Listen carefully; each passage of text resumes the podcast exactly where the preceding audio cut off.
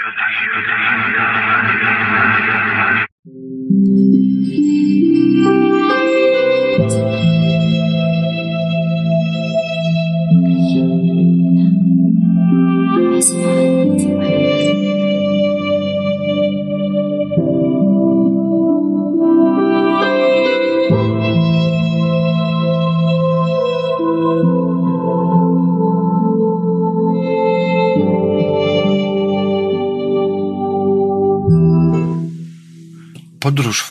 w poszukiwaniu duszy jest jak przekraczanie rzeki.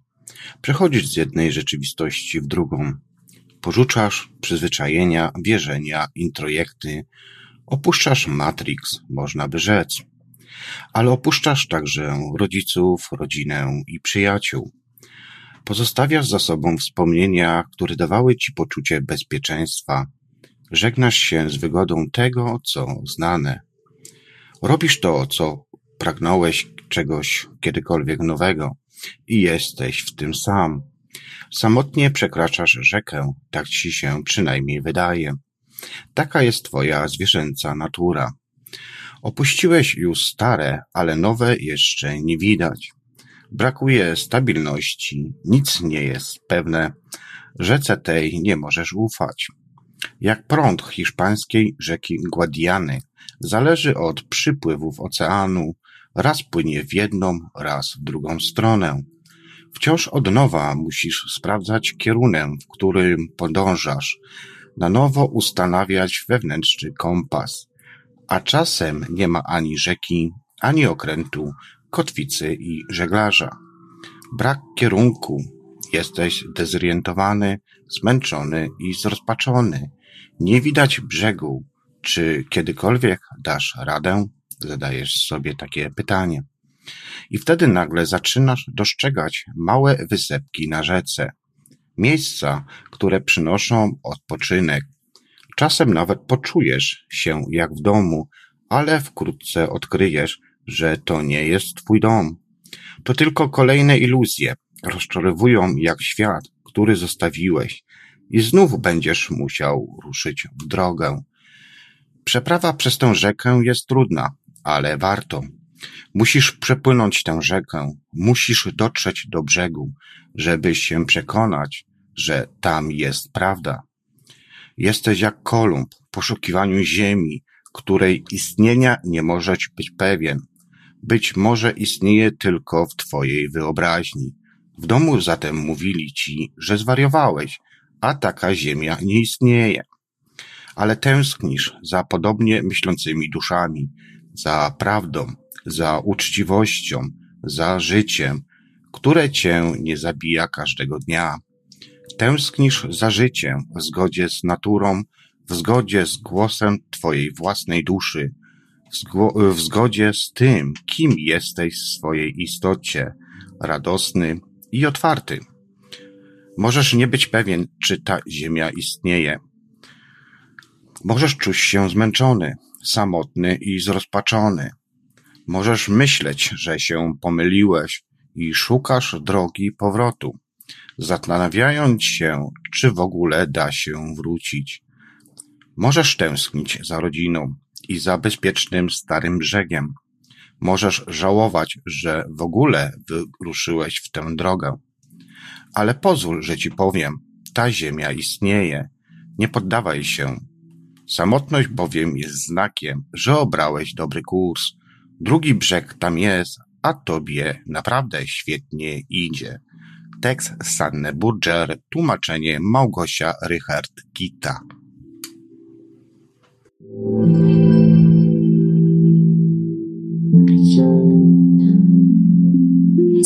witajcie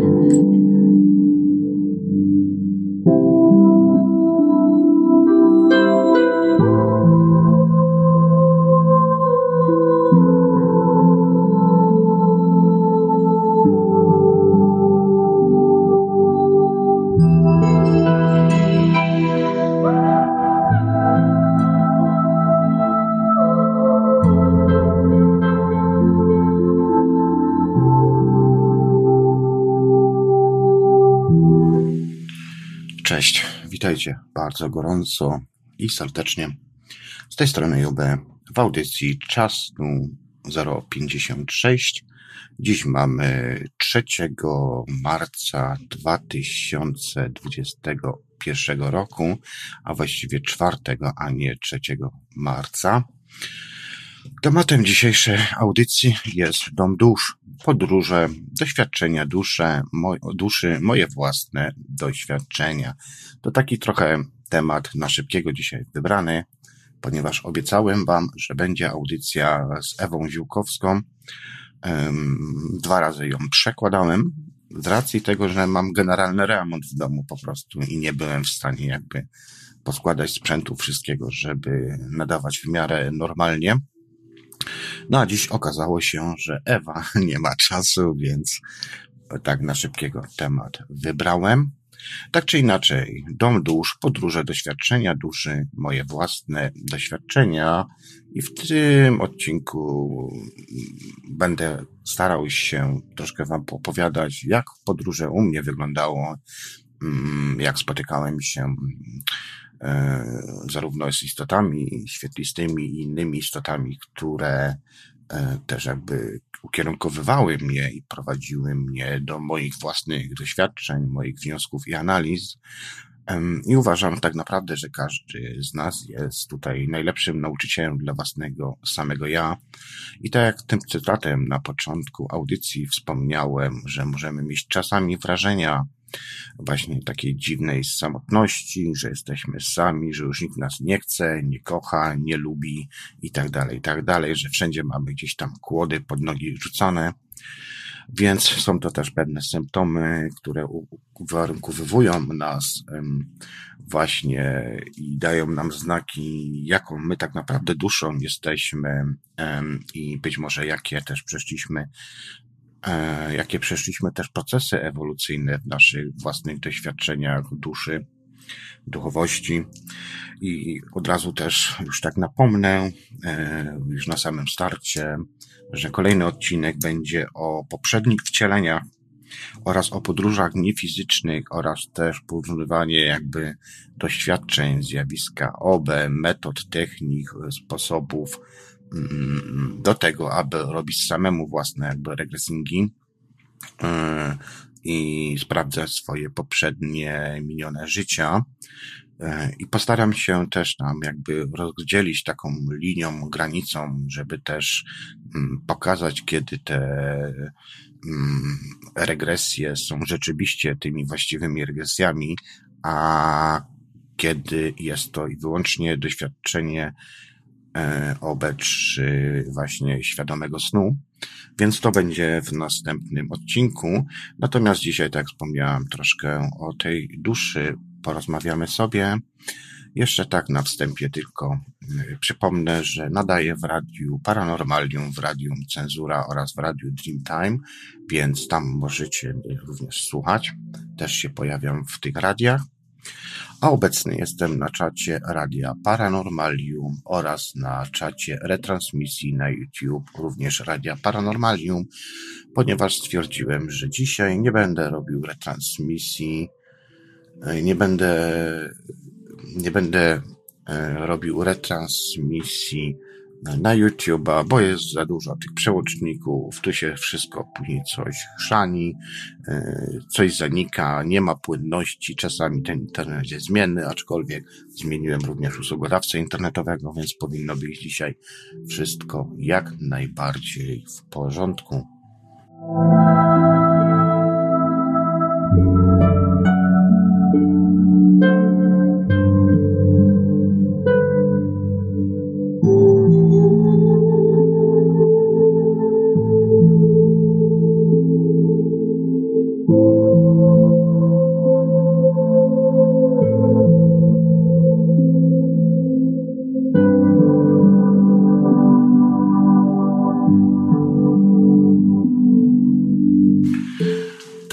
Ivelios mi tutaj napisał, że więcej form życia um, zawitało na innym czacie, więc musiałem się troszkę wyłączyć, żeby się przełączyć. Um, oczywiście muzyczka jest taka dość spokojna dzisiaj, ale nikt was to nie zwiedzie, bo będą przerywniki mocniejsze, dapowe. e, część zapewne znacie, tak żebyście po prostu nie pousypiali mi dzisiaj. Zapraszam Was również na, mm, na stronę radiodreamtime.com. Tam macie również archiwa dostępne, bo wiele y, z Was, drodzy słuchacze, pytały się, skąd można różne archiwa pościągać z zaległych, ubiegłych lat. Więc wszystkie e, jakby audycje są na stronie radiodreamtime.com. Natomiast e, Radio Dreamtime ma swój własny już fizyczny serwer, więc e, trwało jakby też przenoszenie na ten serwer. Natomiast został utworzony profil konta Anonymous i przez to konto można ściągać całe wręcz dyski czy pełne archiwa za jednym zamachem bo wiem, że często był to dla Was problem, że mm, denerwowaliście się, zresztą ja też czasami jak ściągałem skądś tam e, ściąganiem pojedynczym plików. Tu na tym serwerze możecie ściągać niemalże wszystko. Macie również y, platformę Plex, podobną do YouTube'a, ale również y, i filmy rzuca, rzucane przez również innych administratorów, bo jest kilku administratorów więc filmy, które często są wręcz wywalane z YouTube'a na serwerze Radia Dreamtime, jak najbardziej się znajdują. Dobrze, to będziemy przechodzili powolutku do audycji.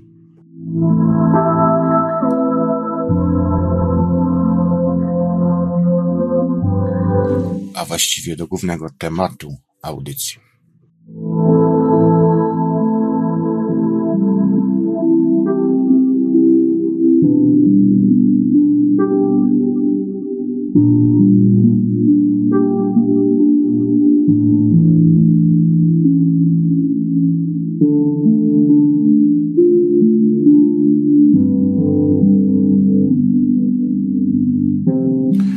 Zanim oczywiście e, wejdziemy w tematy, którym będę Wam opisywał moje własne podróże, to wydaje mi się, że też przypadałoby troszkę powiedzieć, czym jest dusza. Ja wiem, że wiele jest różnych audycji, też Sławek Bączkowski prowadzi audycje o duszy stricte związanej właśnie ze świadomością, więc jak najbardziej tam wam, was odsyłam, drodzy słuchacze. Natomiast ja tak staram się w prosty, logiczny dla mnie przynajmniej sposób e, tłumaczyć każdemu i często się spotykam, że ludzie mi mówią, że bardzo dobrze tłumaczę. Ale oczywiście to jest pewnie kwestia gustu, kwestia też zrozumienia i poziomu, na jakim poziomie się dziś rozmawia. No niestety dzisiaj ludzie mają wyłączone myślenie, co możemy, e, albo inaczej są zaprogramowani, co możemy bardzo łatwo zaobserwować za oknem. E, I oczywiście standardowa rzecz, co mnie zawsze denerwuje, że wchodząc na jakąś stronę internetową zawsze coś wyskakuje, że nie jesteś w stanie nawet tego czytać. To jest dramat po prostu. A zatem, jak to się dzieje, że istnieje człowiek? Co tak naprawdę sprawia, że kupa materii wokół nas ożywa? Co tak naprawdę powoduje, że ciało ludzkie raz jest na przykład twoją mamą, a raz na przykład zwłokami, wręcz jak zwierzę wyglądają? zabite, upolowane zwierzę, kto lub co animuje twoje ciało, skąd bierze się osobowość ciała, co też sprawia, że podejmujesz takie, a nie na przykład inne decyzje w swoim własnym życiu, co określa twoje cele życiowe, dlaczego kogoś, kogo kochasz, albo na przykład nienawidzi jest dla ciebie taki, a nie inny? Na przykład, czy te wszystkie procesy fizyczno-chemiczne, czy coś tak naprawdę znaczą i co one znaczą, czy to dusza, a jeśli tak, to czym zatem jest ta dusza? Skoro jednak um, znalazłeś się tu w mojej audycji, to zapewne też chciałbyś właśnie posłuchać tych wszystkich rzeczy odnośnie podróży, ale też pewnie w formie, może z mojej strony, usłyszeć zdefiniowanie tego całego um, fenomenu, czym jest dusza, bo zupełnie czym innym jest dusza też, a zupełnie czym innym jest dusz, duch, to też trzeba e, umieć e, rozgraniczać nawet nie mając tak naprawdę namacalnych dowodów, wiesz, że ty, ty, drogi słuchaczu, wiesz, że siła jest w tobie, czujesz to po prostu. Wiesz o tym y, i czujesz, czasami też słuchając na przykład mojej audycji, jesteś w stanie wyczuć, czy ja coś tam wymyślam na obecną chwilę, czy rzeczywiście mówię to prosto od siebie z serca. Natomiast jeżeli tak naprawdę doświadczasz właśnie tego znaczenia, tego istnienia duszy, yy, to dokładnie wiesz, czym jest. Kwestia tylko, że nie zawsze możesz sobie jakby przypomnieć, bo ja z natury uważam, że wszyscy dokładnie wiemy o czym, wszyscy wiemy czym jest dusza, tylko częściowo w jakiś dziwny, poplątany sposób zapomnieliśmy, albo też to było celem naszego istnienia przerobienie pewnych rzeczy, które wcześniej żeśmy nie przerobili, z którymi mieliśmy problemy w innych właśnie wcieleniach, przeszłych, minionych życiach, o których oczywiście będę też starał się wspominać już w kolejnej audycji, więc na zaś, jakby mówię troszkę do przodu. Według nauki, według inaczej, może najpierw według religii. Według religii dusza jest to bezcielesna esencja żywej istoty to część ciebie, która będzie żyła, gdy ty umrzesz, a cząstka Boga, która jest zawarta dokładnie w każdym elemencie twojego ciała, jest zawsze obecna i zawsze świadoma. To ty jesteś Bogiem dla swojego ciała. Mówi się zresztą, że yy, jesteś tym, co jesz, więc jak odżywiasz siebie, tak odżywiasz pozostałe części w swoim organizmie i później możesz mieć skutki namacalne, fizyczne, że coś cię tam boli przez lata, że coś się kumuluje i nagle po kilku latach jest wynik w postaci na przykład raka. Według nauki natomiast nie jest pewne, czy w ogóle dusza istnieje. Naukowcy nie uznają duchowego wymiaru życia pomimo że tajemnice narodzin i śmierci, gra świadomości podczas przykład snu, a nawet wyobraźnia i pamięć sugerują istnienie niezależnej od ciała siły życiowej.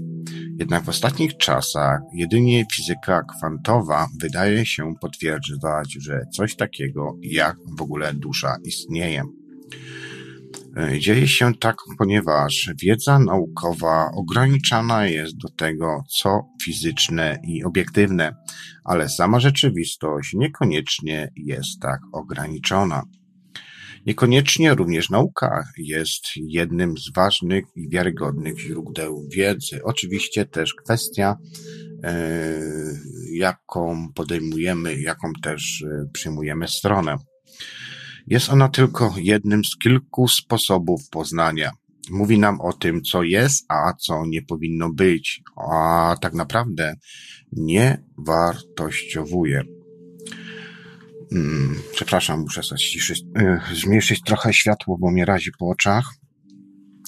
Posłużę się oczywiście tutaj materiałami książkowymi, bo mam tutaj przygotowane. Co prawda przy sobie mam tylko dwie książki, bo z pudej zdążyłem je wyciągnąć.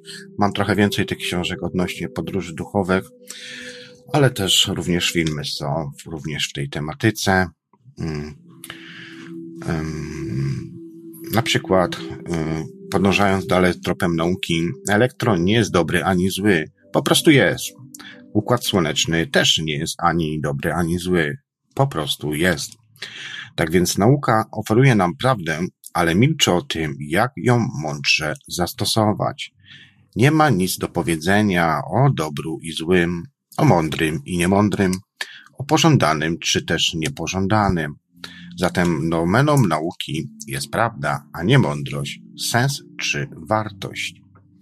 Duszy nie da się zobaczyć pod mikroskopem, czy otrzymać w wyniku skomplikowanej reakcji chemicznej bo nie należy do materialnych rzeczy, które bada nauka. Jednak dzięki połączeniu informacji, które pochodzą spoza stricte naukowych źródeł, otrzymywanych za pomocą różnych technik, jak na przykład opowieści ludzi, którzy doświadczyli śmierci klinicznej, raportów ze stosowania hipnozy regresyjnej, transcendentalnych doświadczeń wywoływanych medytacją, pracą z oddechem lub substancjami psychoaktywnymi oraz mm, na przykład technikami channelingowymi, a nawet badań naukowych nad dziećmi spontanicznie opisującymi swoje poprzednie wcielenia, udało się ustalić pewien rodzaj obrazu duszy oraz jej ewolucji. Dusza jest czystą więc energią i znajduje się w każdej żywej istocie. Wszystko, co postrzegasz, żyje. Każda część stworzenia ma w sobie ducha życia. Z doświadczenia również mojego mogę Wam powiedzieć, że jeżeli jesteście na przykład w OB, to bardzo wyraźnie widać tą energię życia i przynajmniej według mojego doświadczenia, nawet martwe przedmioty mają energię, ale oczywiście jest to inny rodzaj energii. Nic nie istnieje bez życia wewnątrz. Ciało jest rezydencją, a dusza jest mieszkańcem. Z perspektywy ciała dusza jest świadomością animującą siłę życiową, zaś z perspektywy duszy ciało jest narzędziem zamieszkiwania świata fizycznego i doświadczania fizycznej egzystencji. Dusza, dusza na przykład roślin, zwierząt i człowieka jest taka sama. Mniej więcej właściwie podob, bardzo podobnym kolorem świeci to również poza, mimo że ciała są różne. Ciało zatem ulega tak naprawdę zniszczeniu, natomiast dusza nie. Dlatego, że jest ona niezniszczalna, musi znaleźć inne schronienie, przenieść się do innego ciała. Ten proces nazywa się właśnie reinkarnacją. Reinkarnacja zaczyna się od kryształów i dociera do ludzkiej sfery egzystencji. Dusza, dusza jak wszystko inne wokół ciebie zatem ewoluuje. Celem tej ewolucji jest wzrost, rozwój poprzez jej własne doświadczenia i wysiłki. Jej ostatecznym zaś celem jest stać się świadomym i zdolnym jako unikalna jednostka do wyrażania wszystkiego, co jest, a więc dążenie do jedności. To w pewnym sensie jakby powrót do domu. Można sobie to wyobrazić w inny sposób. Na przykład, mm, ja ostatnimi czasami jestem bardzo mocno zafascynowany wirtualną rzeczywistością i dość dużo oglądam różnych rzeczy właśnie w tej tematyce. I co ciekawe, jako obenauta, który doświadcza wiele, wiele lat, uważam, że właśnie zjawisko OB jakby było też protoplastą właśnie do stworzenia wirtualnej rzeczywistości. Oczywiście wirtualna rzeczywistość istniała bardzo dawno temu już, nawet już za czasów e, Adolfa Hitlera, przecież jeszcze przed wojną również było to robione i co ciekawe, niepotrzebna była jakaś taka większa elektronika. Oczywiście chodzi tutaj o oszustwo oka, więc takie rzeczy się już wcześniej zdarzały. Natomiast ludzie od zawsze śnili i spisywali swoje różne rzeczy w formie właśnie pamiętników, zapisków, senników oraz innych rzeczy, więc mm, jak sobie to teraz tak analizuję i porównuję właśnie moje doświadczenia właśnie z tą wirtualną rzeczywistością, jest to bardzo ciekawe i niemal bardzo podobne zjawisko. Oczywiście nawet bym powiedział, to też kwestia od dostrojenia się do płaszczyzn śnienia. Natomiast uważam, że jest to bardzo zbliżone i podobne. Wiadome, obrazy mocniejsze, jaśniejsze, klarowniejsze, a czasami mniej, prawda? Więc to wygląda różnie. I tak samo w tych zjawiskach, także tutaj wydaje mi się, że jest to jakby powiązane jak najbardziej z tobą i też właśnie dobrym sposobem jest na przykład sobie przesnem coś fajnego pooglądać. Na przykład ja ostatnimi czasami oglądam na przykład galaktyki właśnie w 3D, czy właśnie w wirtualnej rzeczywistości 360 stopni. I co ciekawe, mam może nie od razu, w tym samym dniu, kiedy to przed snem na przykład oglądam, ale za dwa, trzy dni właśnie mam dokładnie takie podróże związane z tą tematyką. To nie znaczy, że z tą samą scenerią, którą widziałem wcześniej na filmie, na projekcji. Więc yy, macie tu prosty przepis, w jaki sposób oddziaływuje to wszystko na psychikę. Inny sposób, taki, znaczy inny taki dowód jakby też na to, to to, że ostatnimi czasami w polskiej telewizji leci ciekawa reklama tych Seven Days'u, rogalików, no i oczywiście dwa dni temu byłem ze znajomym e, w sklepie. E, no i właśnie po co sięgał. Od razu popatrzyłem na niego, on na mnie, wiedzieliśmy o co chodzi. Jest to znak właśnie w jaki sposób jesteśmy programowalni. Tu w tym przypadku poprzez reklamę, Natomiast w jaki sposób możemy się też programować do pewnych podróży sennych, e, robić właśnie sny programowalne, o i tego typu rzeczy. Także tu macie taki prosty sposób, mm, w jaki sposób można się fajnie zaprogramować na fajne podróże. Mało tego, można mieć tych podróży w ciągu dosłownie e, dosłownie jednego, powiedzmy, nazwijmy to, seansu sennego, tak, czyli w ciągu nocy można mieć kilka takich podróży. Ja bodajże miałem e, ilość zapamiętanych snów, to było, nie pamiętam, nie chcę kłamać teraz, ale to było w granicach e, sześciu czy siedmiu zapamiętanych scenerii, kiedy dość mocno ćwiczyłem sny programowalne, więc i te sny e, kiedyś tam e, mogliście, drodzy słuchacze, słuchać w radiu na fali. Oczywiście też i w radiu Paranormalium, bo były również robione retransmisje wieczorowych pór. Także, a jakby ktoś chciał sobie jeszcze takie sny posłuchać, to właśnie na Radio Dreamtime powinny być gdzieś w archiwach te sny. Około 100 snów, albo nawet chyba więcej, 150, coś takiego. Nagranych oczywiście. No, także tutaj w tym kierunku, tak jak wspomniałem wcześniej, dusza, jak wszystko inne, wokół siebie ewoluuje. Celem tej ewolucji jest zatem wzrost, rozwój poprzez jej własne doświadczenia oraz wysiłki. Jej ostatecznym celem jest stać się również świadomym i zdolnym jako unikalna jednostka do wyrażania wszystkiego, co jest, a więc dążenie do jedności. I tu wspomniałem właśnie o tych wirtualnych rzeczywistości. Bardzo ciekawym elementem, takim obrazującym to, jakbyście mogli to najprościej zrozumieć, to po prostu wyobrażenie sobie jaja wszechświata, początku wszechświata jako jajo, które wybucha, rozszerzający się kosmos, tak? Wy jesteście tym cząsteczkami tego jakby kosmosu, Boga, tak możemy to nazwać, którzy gdzieś tam lecą, lecą, zwiedzają, zwiedzają, zwiedzają, a przez ten lot może się oczywiście różne tam rzeczy wydarzyć, e, historie i tak dalej. I później następuje zatrzymanie i droga powrotna. Kiedy się zatrzymamy, no to już będzie od nas wszystkich tak naprawdę to zależało, jak będziemy pracować nad sobą. To jest oczywiście izoloryczne takie przedstawienie, ale bardzo ciekawe. Zresztą też ostatnimi czasami, hmm, nie wiem jak wy, ja mam bardzo dużo czasów. Pewnie powiem coś teraz głupiego,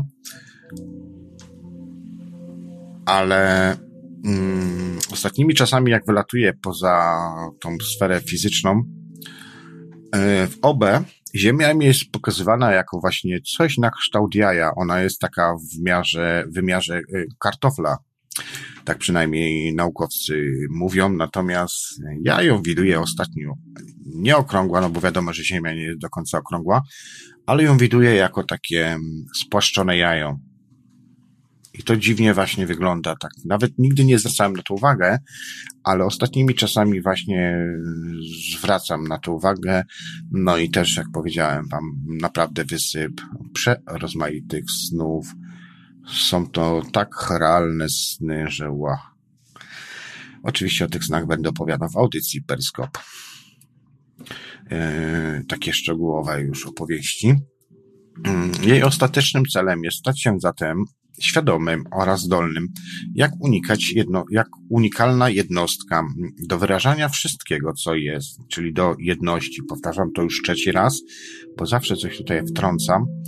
Jest to też krótka podróż, ale nie szkodzi ona temu, ponieważ dusza jest y, wieczna. Dusza ewoluuje zatem w przewidywalny sposób. Poprzez ewolucję zmienia swój poziom bycia i świadomości. Na początku, przed czasem, kiedy z nas każdy się urodził, E, jako wszystko, co istnieje, czyli jako jedność. Następnie, kiedy my tak naprawdę rozpoczęliśmy naszą podróż przez kolejne poziomy świadomości, ona ewoluuje. Każdy z tych poziomów niesie z sobą jakiś zestaw lekcji do nauki. Każdy ze stopni świadomości zabierze cię do nowego świata, w którym żyjesz. Co ciekawe, bardzo często w opisach obenautów, czy też ludzi świadomie śniących, E, jest jakby, jest taki pewien schemat, e, kiedy my właściwie śnimy to samo. To jest tak, jakbyśmy mieli coś wgrywane albo z jakiegoś pola czerpali informacje i mniej więcej przechodzimy wszyscy bardzo podobne procesy. U mnie na przykład, kiedy um, lata, lata temu praktykowałem obej świadome śnienie, był to taki duży, większy chaos. Oczywiście później poszła kariera, studia i tam różne rzeczy. Mniej się y, praktykowało, ale oczywiście zawsze śniłem tam świadomie, nie? Ale mniej jakby przykładałem do tego uwagi. Kiedy jakby na nowo rozpocząłem, już byłem jakby gotowy duchowo do tego, żeby zacząć na nowo poznawać te procesy, i chciałem poznawać te procesy, nagle rozpoczął się pewien jakby, to był jakby program wgrany, czyli na przykład um, zaczynałeś dokładnie tak samo, jak zaczyna się życie ludzkie. To znaczy od małego dziecka, od niemowlaka, później coraz wyżej, wyżej szczebelki, szczebelki, szczebelki i dochodziłeś już do takich coraz bardziej zaawansowanych śnień um, i tak dalej, i tak dalej. I tak samo tutaj z duszą było właśnie, z podróżami duchowymi u mnie, bo dziś mówimy o podróżach duchowych, E, było dokładnie to same. Dusza to tak naprawdę to takie nasze małe dziecko, wewnętrzne małe dziecko. Ja to tak zawsze odbieram i to zawsze jest niesamowite spotkanie i emocjonalne. I nawet teraz, jak do Was mówię, to czuję takie na, na, na plecach, um, no jak włoski mi się podnoszą po prostu na samą myśl wspomnienia y, tych różnych spotkań. Oczywiście dusza, tak powiedziałem, jest jak dziecko dosłownie E, I co ciekawe, jest przynajmniej w moim przypadku, bo ja zawsze byłem całe życie takim troszkę śmieszkiem, e, więc dusza ma właśnie taki charakter również jak ja tutaj tym ciele fizycznym. Przejdźmy w takim razie dalej. Tu jeszcze wrócę, bo zerkam na trzeci ekran E, na czacie YouTube'owym Radia Paranormalium, transmisja na żywo, Krzysztof Lenart napisał Uważam, że ta nasza wolność jest zaprogramowana. Wszystkie drogi prowadzą do Rzymu. Rzym nie jest najprostszą drogą. Musimy tylko uwierzyć w tę miłość, która to stworzyła, tę naszą elementarną wyprawę. Przepraszam, wyprawkę. No tak, no tak. Krzysztofie, ja też swego rodzaju zrobiłem bodajże z dwa lata temu audycję. To był właśnie audycja Periscope YouTube'owa. Czy nasze ciało jest produktem korporacyjnym? Tak to nazwałem. Oczywiście nazwa jest mylna, mm, ale przedstawiłem tam pewne swoje teorie i tezy, które ubrałem w taki właśnie sposób korporacyjny, jakby można było rzec, gdzie właśnie opowiedziałem troszkę o wgrywaniu tych myśli, mm, przynajmniej to, co ja zauważyłem i zaobserwowałem. E, ale to było oczywiście moje doświadczenie i tak właśnie upakowane, żeby mm, no nie za bardzo się narzucić w pewne grupy. Aneta M. pisze na czacie YouTube'owym o rany, marzę, żeby ta muza się skończyła. Nie jest ze mną. Oczywiście tutaj uśmiechy. To zależy jaka muza, czy podkład ci Aneto chodzi, czy, e, czy przerywniki muzyczne i widzę, że stosujesz tą samą metodę co ja, czyli najpierw co napiszę, a potem się witam. No to witaj. Wróćmy w takim razie do tej duszy. Mówiliśmy o tej ewolucji. No tak, już zapomniałem wyłączyć. Eee, muszę powyłączać, przepraszam Was bardzo.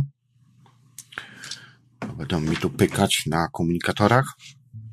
Eee, mówiłem o tej ewolucji właśnie duszy, że ona w każdy jakby przewidywalny sposób ewolu e, ewoluuje.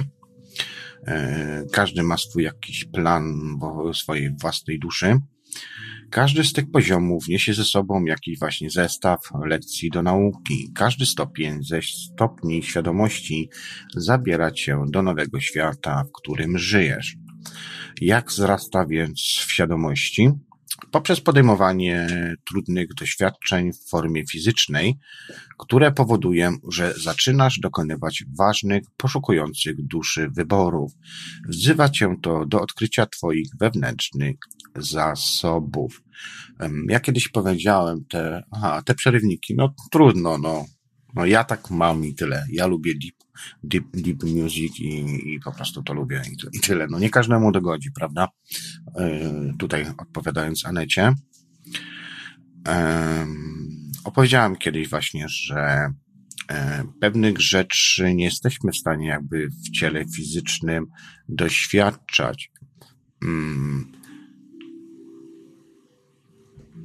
Kiedy miałem serię snów, doświadczeń mistycznych czy duchowych, e, a miałem takie momenty, że i to trwało, to trwało naprawdę no, prawie kilka lat, takich sporych kilka lat, gdzie właśnie podróżowałem bardziej duchowo e, oraz mentalnie też, natomiast miałem, to była taka najczęstsza forma podróży, mm, kiedy już że tak powiem, mniej podróżowałem z podróżnikami, e, przepraszam, e, z przewodnikami sennymi, czy też właśnie z innymi istotami świetlistymi. Kiedy już podejmowałem, rzucałem się na te szerokie wody i jakby sam byłem ze swoją własną duszą, e, no to właśnie wtedy takie były najbardziej, no nazwijmy to hardkorowe, ale to nie były takie hardkory, przynajmniej w moim przypadku. To największym pragnieniem moim kiedy na przykład miałem sen, który kilka wręcz godzin mi się śnił, z przerwami oczywiście w tych fazach REM i tak dalej, i tak dalej, ale to była cały czas kontynuacja, zawsze miałem tam mówione, że musimy teraz zakończyć pewien etap i za chwilę wejdziemy go z powrotem, po prostu no taka fala jakby, nie? E, no i zawsze było to dziwne odczucie, że ja na przykład znam, jak to smakuje, jak na przykład dotykałem, na przykład, no nie wiem, podnosiłem tego kamień, który gdzieś tam widziałem w swojej projekcji, um, czy też dotykałem na przykład, no nie wiem, psa na przykład, y, tak, w tej projekcji i ja podświadomie, e, oczywiście wiedziałem, bo jestem w ciele fizycznym, więc mam tą łączność jeszcze z ciałem fizycznym. Dusza ma łączność z ciałem fizycznym, więc te zapisy w podświadomości są gdzieś tam zapisane i w ten sposób, jakbyś, jakbym czytał te swoje doświadczenia z takiej zamkniętej, właściwie to otwartej księgi, moich zapisów, e, wspomnień, Natomiast y, były takie rzeczy, które gdzieś tam widywałem i bardzo ciężko było mi y, jakby no bardzo ciężko było mi sobie przypomnieć y, dotyk tego, no czucie tego jakby, to była taka największa bolączka wręcz y, mojej świadomości, kiedy podróżowałem, y, kiedy podróżowałem łącznie ze swoją duszą, kiedy Mm, zresztą było mi to nawet mówione, że po prostu naj, naj, naj, najgorszym, jakby, może nie problemem, ale rzeczą dla duszy jest to, że właśnie ona nie może czegoś dotknąć fizycznie, nie może zejść w tą niższą płaszczyznę gęstości, zagęścić się, żeby poczuć fizycznie ciałem fizycznym.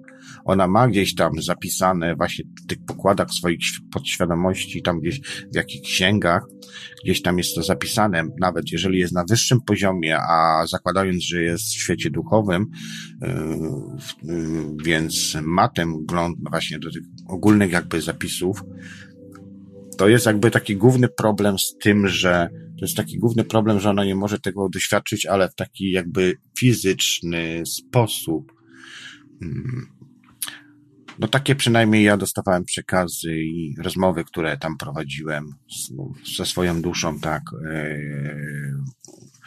A są naprawdę inteligentne rozmowy.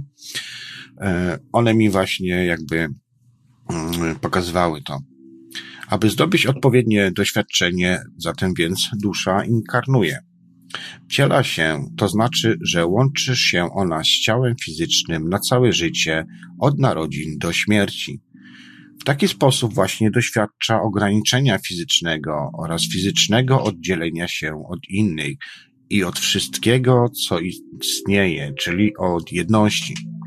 Jest to jednak tylko złudzenie, ponieważ sama dusza nigdy nie jest ani ograniczona, ani oddzielona. Oczywiście, tak powiedziałem, miałem takie wrażenia właśnie, że coś znam, coś nie znam, ale to były tylko i wyłącznie właśnie um, ograniczenia naszego umysłu i też iluzja właśnie, którą sobie stwarzamy. Jednak iluzja ta sprawia, że dusza doświadcza konfliktów i dylematów i jest zmuszona dokonywać wyborów. Doświadczenia i wybory są zatem mm, nauką, lekcją dla duszy. Po śmierci dusza dokonuje ich przeglądu i odkrywa skutki swoich działań dla siebie, ale również wpływa na innych, a więc skutki działań również dla innych. To też w pewnym sensie my jesteśmy jakby pośrednikami do realizacji innych planów innych dusz. Wszyscy bierzemy udział w tym właśnie teatrze, teatrze życia. Jesteśmy po prostu aktorami.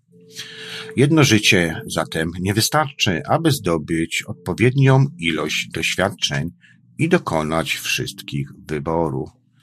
Co znaczy zatem, że dusza musi poznać życie w wielu różnych perspektywach? Dlaczego też inkaruje wiele razy, aby doznać całego spektrum życia? Na przykład doświadczyć życia na przykład w obu formach, formie męskiej oraz żeńskiej. Musi ona być zarówno oprawcą, katem, jak i ofiarą, uczniem i nauczycielem. To wszystko powoduje to, że ciągle ewoluujemy.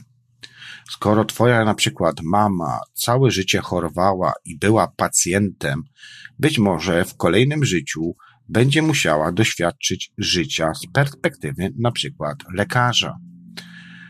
Poprzez te wszystkie doświadczenia dusze stopniowo stają się bardziej świadomą siebie.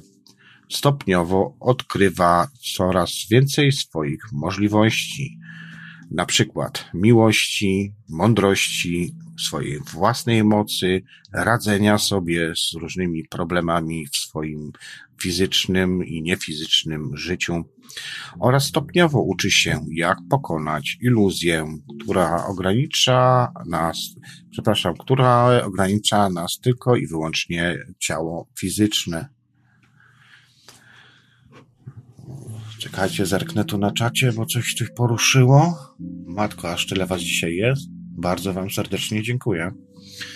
E, kiedyś zdarzyło mi się dziwne rzeczy, ale wystraszyłam się i zaczęłam nie wyrażać na to zgody i nie przyjmować tego. Nie wiem czego, ale czuję Twoją obecność. Artur Boralski. Łapeczki w górę, duszyczki. Dziękuję bardzo. Yy, Aneta M. To, że coś nie wyraziłaś na co zgody, jest to dobra metoda, ale ona jest tylko na krótką metę. Ja wspominałem kiedyś w swoich audycjach, że też na pewne rzeczy nie wyrażałem zgody. No i realizacja tych różnych wizji, E, różnych wizji oraz różnych rzeczy, które sobie tam wyobrażałem, czy też próbowałem kreować, mm, postępowała około dwa tygodnie. Także mm, z czym się masz zmierzyć, to i tak się będziesz musiała zmierzyć, albo po prostu będziesz musiała się cofnąć i powtórzyć lekcję w kolejnym życiu. Tak przynajmniej ja uważam. E, no więc dalej, kontynuując, dusza nie ma narodowości. wyznania rasy ani płci. Dusza ludzka reinkarnuje tylko jako człowiek. Oczywiście wcześniej przeszła ona przez różne postacie, jak na przykład bycie rośliną, chubą na drzewie, e, samym drzewiem czy listkiem wiszącym na tym drzewie. Ale gdy raz została ona człowiekiem, nie cofa się już wstecz ale pogłębia doświadczenie w ludzkiej formie. Oczywiście są różne wyznania. Niektórzy mówią, że można się cofać, niektóre religie mówią, że można się cofać. Ja uważam, że raczej nie. Reinkarnacja nie trwa w nieskończoność, ma ona oczywiście też swój koniec. A zatem, jak wspomniałem Wam wcześniej, każde życie jest z góry zaplanowane. Każda dusza, zanim się urodzi, decyduje, jakie doświadczenia oraz wybory powinno zawierać jej życie. Odpowiednie okoliczności i relacje wybierane i ustalane są przy udziale i w zgodzie innych zaangażowanych dusz. Hmm, czekajcie, ja sobie tutaj tylko zapiszę, żeby to później Wam wspomnieć. Okej. Okay. Wspomnę tutaj później Wam o parku pewnym, który bardzo często widywałem jeszcze jak w Wielkiej Brytanii. Mieszkałem. E, to było miejsce, gdzie podróżując właśnie duchowo, często do tego parku mnie tam przenosiło. I...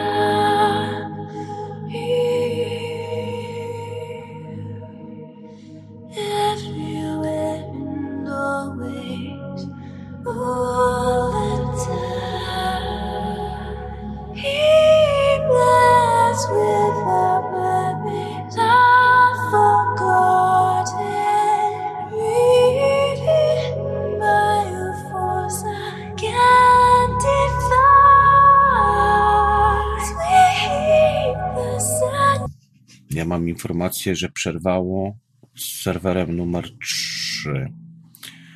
E, czyli z serwerem radia Dreamtime. E, przynajmniej tak tutaj dostaję. Kontynuując w takim razie, być może się zaraz tu połączy. Każda dusza, zanim się urodzi, decyduje się właśnie, jakie doświadczenia i wybory powinno zawierać jej życie. E, czy na czacie radia pan, o dobrze, już wszystko w porządku, jakaś, jakiś problem techniczny był, pewnie coś z internetem. Teraz powinno być już wszystko ok. Tak jak wspomniałem, zatem każde życie jest z góry zaplanowane. Każda dusza, zanim się urodzi, e, decyduje się na jakie, jakie będzie zdobywać doświadczenia i wybory, e, które będą jakby zawarte w ich planie życia. Odpowiednie okoliczności oraz relacje wybierane i ustalane są przy udziale i w zgodzie z innych zaangażowanych dusz. Również większość głównych mm, wydarzeń w życiu jest zaplanowana, jak ciało, narodziny, śmierć, rodzina, szkoła, relacje, kariera, a także wypadki i choroby. Istnieje jednak dużo miejsca na pojawianie się nieplanowanych rzeczy, Wybory, których dokonujesz, liczą się bardziej niż przeznaczenie, bo masz wolną wolę. Czy można oszukać przeznaczenie? Zachęcam do książki Sławka Bączkowskiego, w której próbuję ten problem e, jakby rozwiązać. Istnieje również prawo karmy. Jeśli na przykład jedna dusza zabije drugą w tym życiu, to w późniejszych życiach ta druga dusza zabije tą pierwszą. A więc akcja, reakcja i rozwiązanie. E, istnieje również wiele parametrów, cech, typologii, artych, archetypów określających duszę, takich jak wiek, typ, częstotliwość, nakładki duszy, poziomy świadomości, relacje, cele itd., tak itd. Tak o tym wszystkim oczywiście postarałem się tutaj poopowiadać między, może nie wierszami, ale w dalszej części audycji. Tutaj jeszcze, żeby Was zachęcić do e, do zagłębienia tego tematu, też jeszcze warte by było, mm, właśnie zastanawiam się, co teraz powiedzieć Wam. Czy określenia dusz, czy misje dusz, czy też etapy. Zerknę tylko może na czata, coś tu się pojawia. Grzesław G. Witam. Moim zdaniem wolność nie istniałaby bez ograniczeń, tak jak dobro i zło. Arteroza. Witam. Zastanawiam się, skoro tyle bytów ma niby dusza, jakim cudzie, cudem ludzie stają się coraz gorsi? Hmm. Arteroza, wiesz co? Ja ostatnimi czasami się zastanawiam, czy rzeczywiście ludzie stają się gorsi. Hmm. Wydaje mi się, że obecność innego człowieka, kontakt z nim, rozmowa, relacja oraz to, w jaki sposób kto do nas się odnosi, jest tak naprawdę pokazaniem nas własnych, nas samych. Wydaje mi się, że każdy człowiek jest lustrem, odbiciem nasz własnych. Jeżeli ja do kogoś podchodzę, e, oczywiście może też nie do końca jest to też tak, ale tak ostatnimi czasami tak sobie wnioski właśnie wyciągam. Natomiast oczywiście również w życiu moim pojawiają się e, różne osoby, które są na samym początku wręcz już agresywne w stosunku do mnie, ale wydaje mi się, że wystarczy odpowiednia jakby konstrukcja zdania, mm, rozmowa i w przeciągu dwóch, trzech zdań każdą osobę jesteśmy, przynajmniej ja mam tak w sobie, że jestem w stanie jakby zgasić tą osobę, nie? I zaczyna się już taka normalna jakby rozmowa, więc czy każdy, no nie wiem, no tak, e, mi się wydaje, że niekoniecznie, ale to tylko moja oczywiście opinia.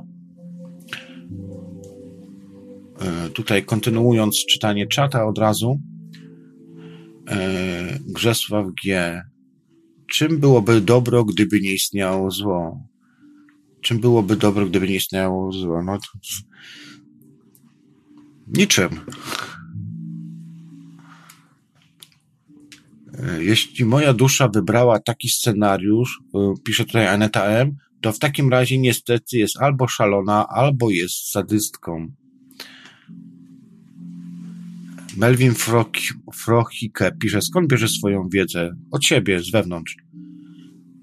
Po prostu siadam przed monitorem i mówię to, co czuję. Z tego, co ja wiem, oczywiście oczytałem się kiedyś tam książek, tak, dawno, dawno temu, y, na różnych jakichś tam byłem wyjazdach, wy, wykładach, prelekcjach jakichś różnych, y, na przykład też na konwenty jeździłem, wiedzy alternatywnej w Gdańsku. Więc y, jakąś tam wiedzę mam, ale naprawdę od jakiegoś czasu ja wolę po prostu siąść, e, tak, włączam mikrofon i mówię to, co czuję od serca. E, z tego, co ja wiem, to zło nie istnieje. Jesteśmy tu po to, aby doświadczać życie, aby przejść do następnej reinkarnacji. Czekajcie, bo to się przewija dość szybko. Tutaj napisał Artur Morański.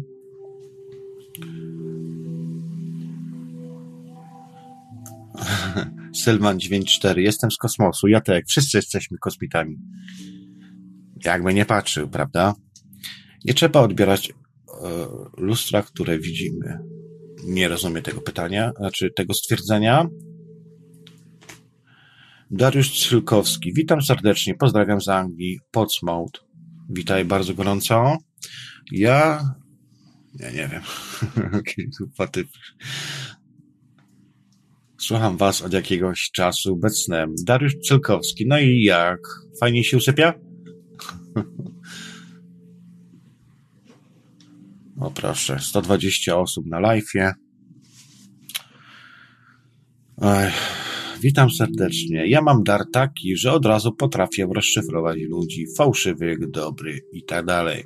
Danusia 593 Krzysztof Lenart, ja niczego nie chcę udowadniać. A po co masz komuś coś udowadniać? Udowadnianie to jest tak naprawdę oszukiwanie siebie.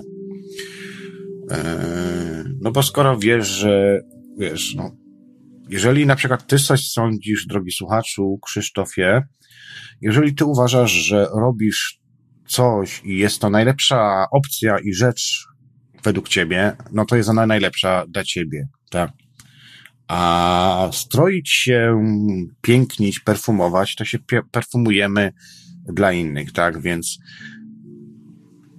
okej, okay, nie?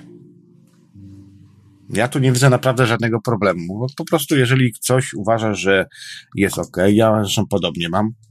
Jeżeli uważam, że coś robię najlepiej jak potrafię, jest to z dobrą opcją dla mnie, nie krzedzą też oczywiście innych, a mieć, mieć też z tego radochę, to nie widzę problemu. Sam ostatnimi czasami też bardzo dużo handluję Mm, I zawsze mam prostą zasadę, że jeżeli nawet coś klient otrzyma um, nie z mojej winy, bo na przykład ostatnio to zrobił impost,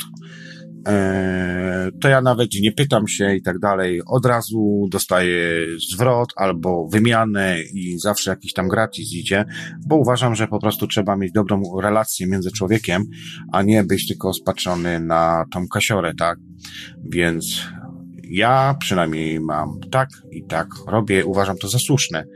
A to się oczywiście później odbija, bo ludzie później kupują kolejne rzeczy, wiedzą już, że ktoś jest sprawdzony, że jest y, solidny, że jest sumienny, tak, że jest y, jak najbardziej no, uczciwy, tak, więc to się później przekłada. Oczywiście ja w ten sposób nigdy nie myślę, tak, ale to ludzie już sami weryfikują i to robią. Robimy za chwileczkę kolejny przerywnik muzyczny. Tutaj coś na czacie się ruszyło.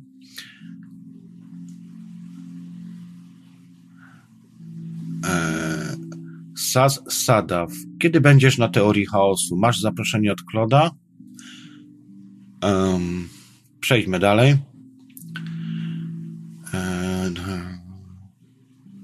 Aha, dobrze. Tutaj Dariusz Cylkowski sprostował to tak do Iweliosa, tak oczko mu puszczę. Radio Paranormalium uskrzydla przed snem. Same pozytywne. Także Iwelios nie czas snu, a Radio Paranormalium jako ogólnie. E, z tym lustrem to dlaczego dobra z sercem na dłoni kobieta jest maltretowana przez męża psychopatę? Czy ta kobieta jest sadystką? Nie rozumiem tego. Aj, nie zmuszaj mnie, Aneto, do ciężkich myśli teraz. ja przede wszystkim dla siebie. Czasami lubię komuś pomagać. Krzysztof Lenart. Sylwan 94. Ja też. Cieszy. Nie, nie rozumiem tego. Okej. Okay. tutaj coś jeszcze popatrzę, czy coś jest z pytaniem. Tak już od razu chcę żeby to było jakby też y, na bieżąco, żebym ja się później nie musiał cofać, czy coś komuś nie odpowiedziałem, na tyle na ile potrafię oczywiście. Czy pan wierzy w pośrednika duchowego? Nie. Pośrednika, czy nie wiem, czy dobrze napisałeś, napisałeś tu Danusia, yy, przewodnika czy pośrednika? Bo w pośrednika nie wierzę. Uważam, że jesteśmy sami kreatorami i nie potrzebujemy nikogo. Wszystkie materiały mamy w sobie.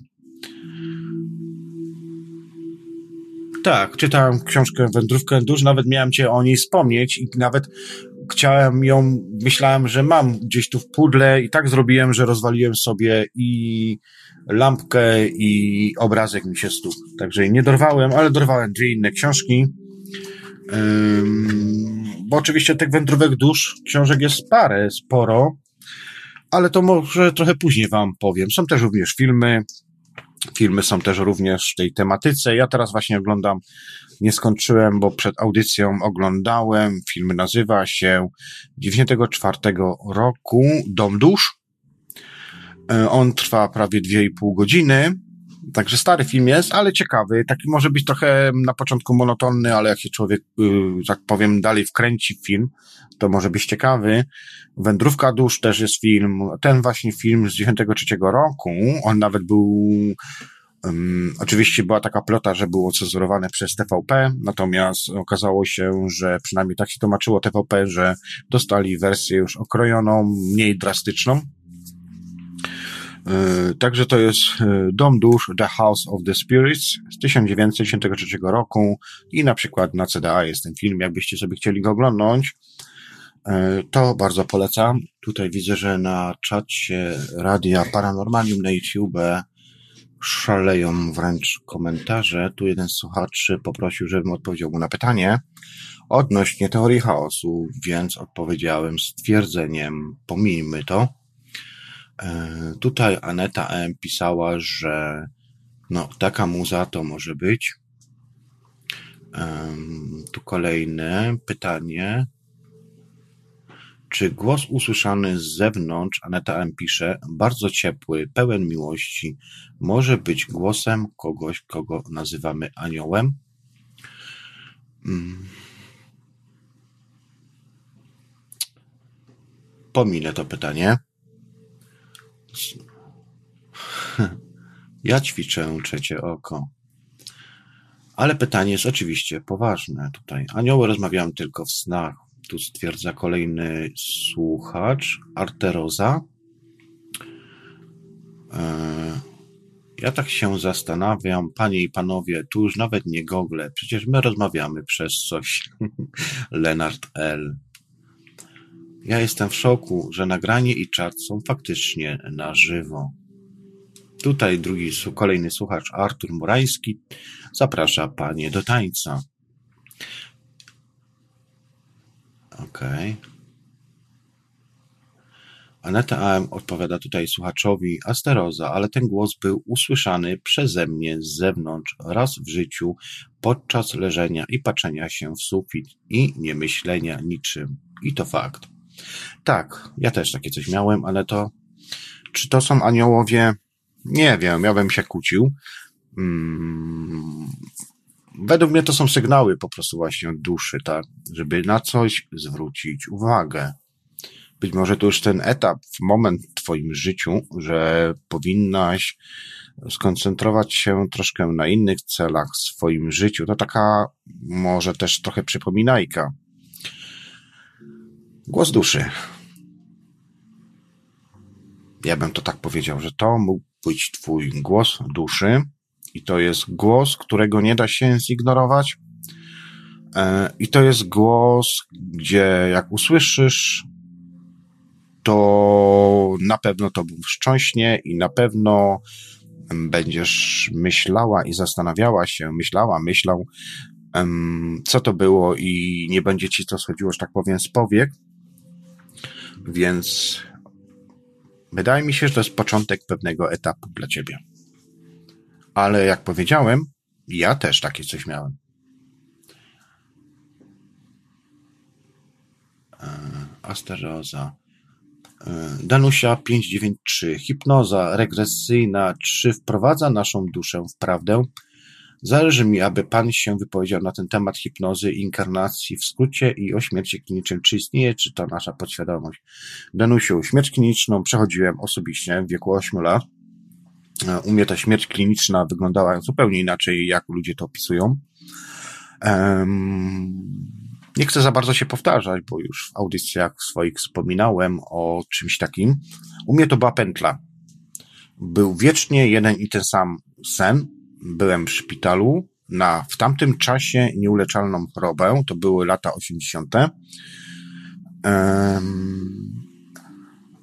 e, I co ciekawe, e, kiedy byłem w śpiączce, również e, w pomieszczeniu, w którym ja byłem, był człowiek 40-letni, który miał zniszczoną wątrobę poprzez alkohol. I wylądował w szpitalu już tam któryś raz. Opowiadałem tę historię zresztą kiedyś w audycji którejś, chyba czas snu.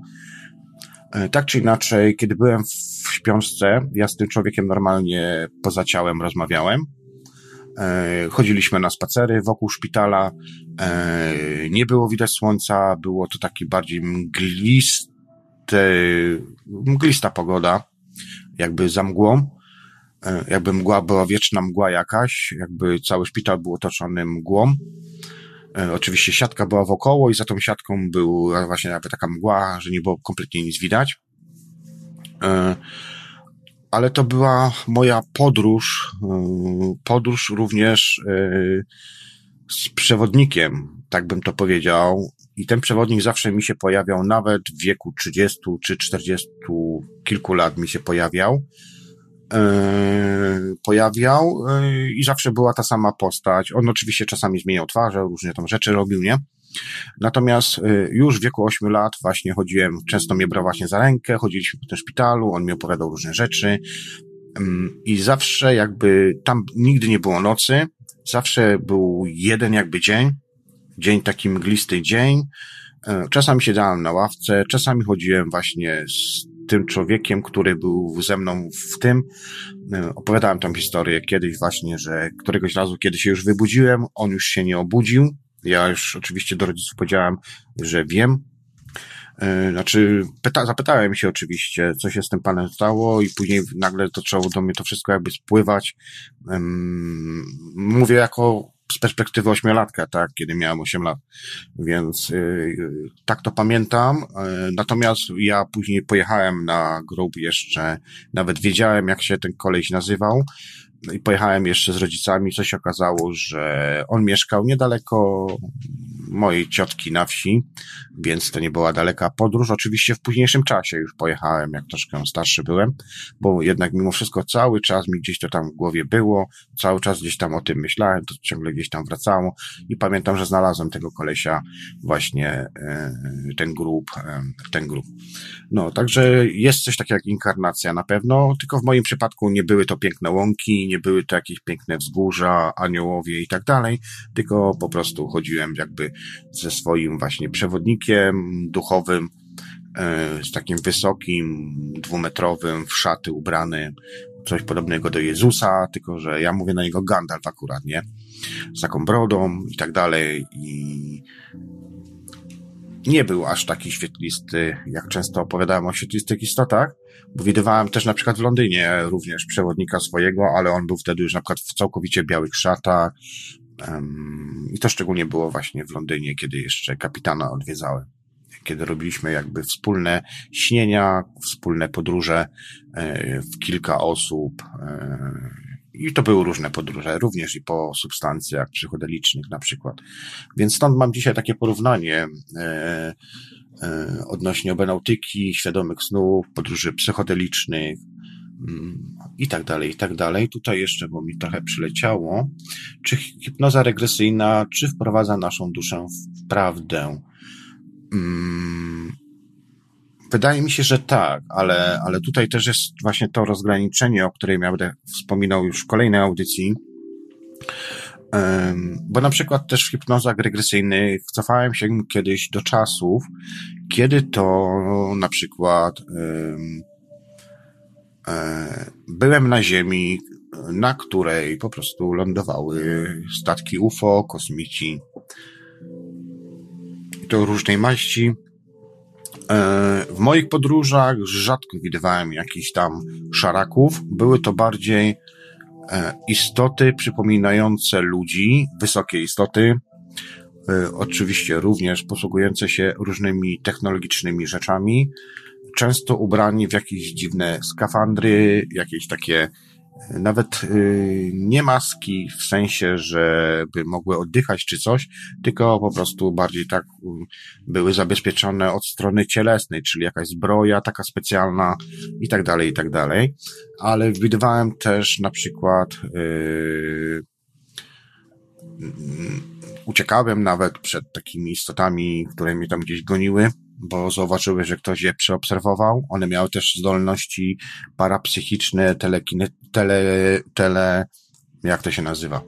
No, że mogły wczytać w myślach, e, więc jakby mm, można było się oczywiście maskować, w sensie, że podnosząc swoją wibrację, e, ale one też miały pewne narzędzia i to były bardziej od strony technologicznej E, technologicznej, które potrafiły wyłapywać pewne wibracje i tak dalej i niekoniecznie mogły widzieć, bo zdarzały mi się takie podróże moje, że na przykład stałem koło, no nie wiem, jakiegoś stwora, postwora, mm, a on mimo wszystko wiedział, że jestem, ale nie był w stanie nawet mnie no, dotknąć, uszczypnąć, czy coś tego typu, czyli byłem na wyższym poziomie jakby wibracyjnym. E, te podróże często były właśnie z przewodnikiem i często w tych podróżach odbywały się te podróże jakby mentalnie, E, mentalnie, to znaczy, że od punktu A do punktu B leci się mentalnie, chodzi o energię, żeby jak najmniej tej energii stracić, natomiast później w punkcie docelowym następowała jakby taka materializacja tej duszy ale nie w takim sensie, że, że nagle się robiłeś jak ciało fizyczne, tylko to właśnie było jakby wibracja, z tej wibracji, to były takie etapy, to są etapy takie jakby przechodzenia z pewnych poziomów, tak, kiedy się zagęszczasz w pewną ten. I oczywiście były różne planety, które odwiedzałem, były planety e, wodniste, były planety kulkowe, były planety w różnych kształtach, mm, były też i czerwone właśnie, zielone, fioletowe, były jakieś, no naprawdę przerozmaite te planety były. E, e, co ciekawe jeszcze, w tych regresjach hipnotycznych jest bardzo też często, e, bo de facto to są regresje, regresje, które cofają nas w tył, ale również można się wprowadzać w przód jakby, ja już teraz tej nazwy nie pamiętam. Robiłem to jakiś czas temu. Dwa czy cztery lata temu. Takie rzeczy robiłem. Nawet chyba więcej. 2014-16 rok, jakoś tak to robiłem. Zajmowałem się tym dość mocno. E, I są też pewne rzeczy, że można jakby do przodu popatrzeć. E, oczywiście warianty, warianty rzeczywistości, które mogą się gdzieś tam wydarzyć. E, no i zresztą to się dzisiaj dzieje na obecną chwilę, kiedy mamy kreację poprzez media, telewizję do sytuacji, w której się dziś znajdujemy. E, także uważam, że jak najbardziej można wprowadzić Danusiu 593 naszą duszę w prawdę, ale oczywiście trzeba też mieć, powiedzmy, że taką trochę czujność, bo rzeczywiście nie wszystko jest, e, nie wszystko jest, e, nie wszystko jest regresją i nasz umysł też nas zwodzi. Cały czas nas zwodzi. Hipnozy i reinkarnacji. Hipnozę teraz mało stosuję tak naprawdę. Ja to teraz robię na tak zwanego e, pioka, czyli po prostu walę się w łóżko, nie wprowadzam się w żadne transy, nic, zamykam po prostu oczy, odpowiedni rodzaj muzyczki, 10 minut mnie tu już nie ma, czy może 15, ja bardzo szybko usypiam, e, ale to też lata stosowałem, kiedy pracowałem jeszcze w Anglii, w Tesco, gdzie ćwiczyłem właśnie swoją koncentrację, na przykład na stołówkach pracowniczych, gdzie zawsze jest szum, telewizory chodzą, wszystko. To jest idealne miejsce do ćwiczenia koncentracji siebie. I, i tam to wyrobiłem. Także później mi nie przeszkadzało, czy było 20-30 osób, na stołówce pracowniczej, bo ja i tak po prostu spałem. Wszyscy się zawsze dziwili, jak ty możesz spać? A ja naprawdę robiłem tak, że w pewnym momencie zawsze sobie wyobrażałem, że obcinam te sznureczki w głowie i uszy są nieaktywne. Tak sobie wyobrażałem i rzeczywiście to na mnie działało. Łukasz Korczak. To się nazywa schizofrenia. Słyszysz głosy znikąd, idź do specjalisty. Czy można ustawić swoją rzeczywistość, bo ja potrafię poprzez miłość, bo to jest źródłem do przekształceń. Tak, ja też o tym mówiłem. Uważam, że jesteśmy wszyscy kreatorami własnej rzeczywistości i te procesy, bardziej tam Sławek w swoich audycjach mówi, ja mówię, u mnie to mniej więcej trwa do dwóch tygodni. Podobno energia krąży do, do 13 dni.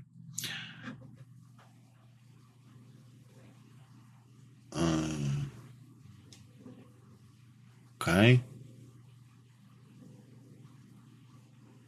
No bo to jest właśnie, Aneto, właśnie z tym głosem, że jak ten głos usłyszysz raz, to po prostu nie da rady od tego jakby uciec. Także prędzej czy później będziesz miała coś do przerobienia, Wydaje mi się, że nastał po prostu pewien okres w twoim życiu, mm, a ty mogłaś się, nie wiem, hulać, bawić, powiedzmy, za młodu i za dużo może energii, czasu straciłaś na pewne rzeczy, które nie mają kompletnie żadnego sensa, sensu, mm, mm, a powinnaś się właśnie skupić na innych rzeczach, być może na tym swoim planie, którego zapewne nie znasz, a na pewno poznasz. Czy możesz się Pan podzielić y, możliwymi sposobami kreacji snów? W sensie, czy możemy się przygotować przed snem i wpływać na to, co chcielibyśmy, by nam się przyśniło? Tak, Dariusz Cylkowski tutaj pytał. Y, sny programowalne. Sny programowalne. Ja już o tym wspominałem w wielu audycjach. E, najlepiej sobie napisać na karteczce, co by się chciało śnić. Ja zawsze robiłem tak, że pisałem na przykład na przykład podróż na nieznaną planetę, jednym zdaniem, później coś tam, na przykład yy, chciałbym pochodzić po zielonej łące, trzecie na przykład chciałbym popływać z delfinami i tak dalej i po prostu sobie w ciągu dnia powtarzasz w, w tą fazę, ale podkreślam, nie kreujesz, to znaczy nie wymyślasz sobie w głowie, co będziesz robić tylko zostawiasz to jakby swojej podświadomości oraz świadomości, a dusza ci już w tym pomoże do jakby tej iluzji, do kreacji tej iluzji i doświadczenia tego. Więc ja w ten sposób robiło. Chodziło o to, żeby jak najmniej ingerować, tak? I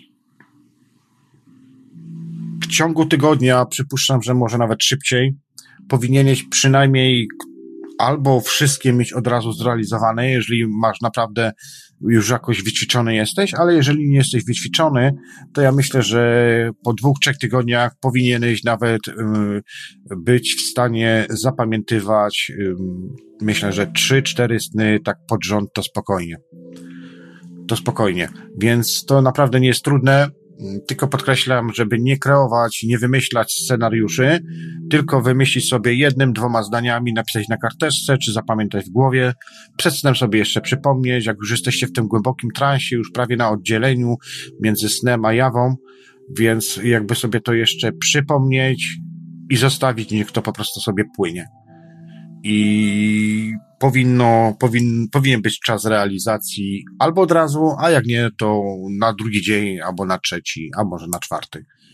Przynajmniej któryś ze snów i zobaczycie, jak piękne są te sny, yy, gdzie, bo ja też robiłem takie sny, że wymyślałem i chciałem jakby naocznie widzieć je w tej innej rzeczywistości, ma to już inną energię, inną kolorystykę. Jeżeli zostawiamy coś totalnemu chaosowi, niech to się tam ta zupa cała wymieli i niech tam nam zostanie, nie tracimy energii na to, to w zupełności to inaczej wygląda. Są fajniejsze, żywsze, śmieszniejsze, e, bardzo emocjonalne. Emocja tu jest bardzo ważna.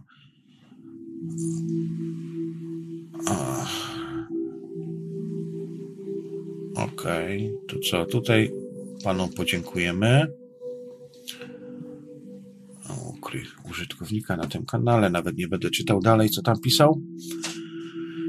Eee, możliwe sposoby kreacji. No to są techniki, metody. Wspominam, zapraszam do Radia Paranormalium, Radia Dreamtime, cenzury. Tam są audycje, specjalne techniki, które kiedyś tam mówiłem.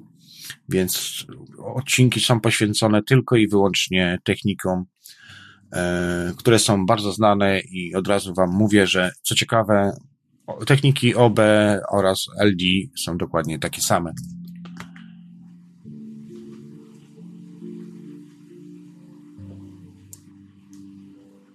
Zastanawiam się, dlaczego podczas snów spotykamy nieżyjących już swoich bliskich. Czy są oni uwięzieni w jakiejś duchowej przestrzeni, czy są tylko projekcją? Sen jest bramą, jest brama śnienia, brama śnienia, która jest właśnie jedną z możliwości do tego kontaktu. Ja zajmowałem się kiedyś odprowadzaniami, y, ale nie chciałem, to jest duży ciężar. To jest naprawdę duży ciężar, przynajmniej dla mnie. Ale robię to jeszcze czasami, raz na jakiś czas, gdzieś tam coś mi się zdarza. Mm, ale dla mnie to było za bardzo męczące. Y, ja skupiałem się na doświadczeniu raczej innych rzeczy.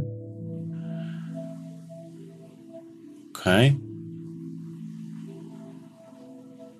Dariusz Cylkowski, tak, wspomniałem, są audycje tylko i wyłącznie o technikach. Jak nie moje y, czasu snu, to są zupełnie inne też audycje w Radiu Paranormalium, szczególnie tam jest naprawdę przypaśne archiwum, gdzie można sobie to wszystko odsłuchać.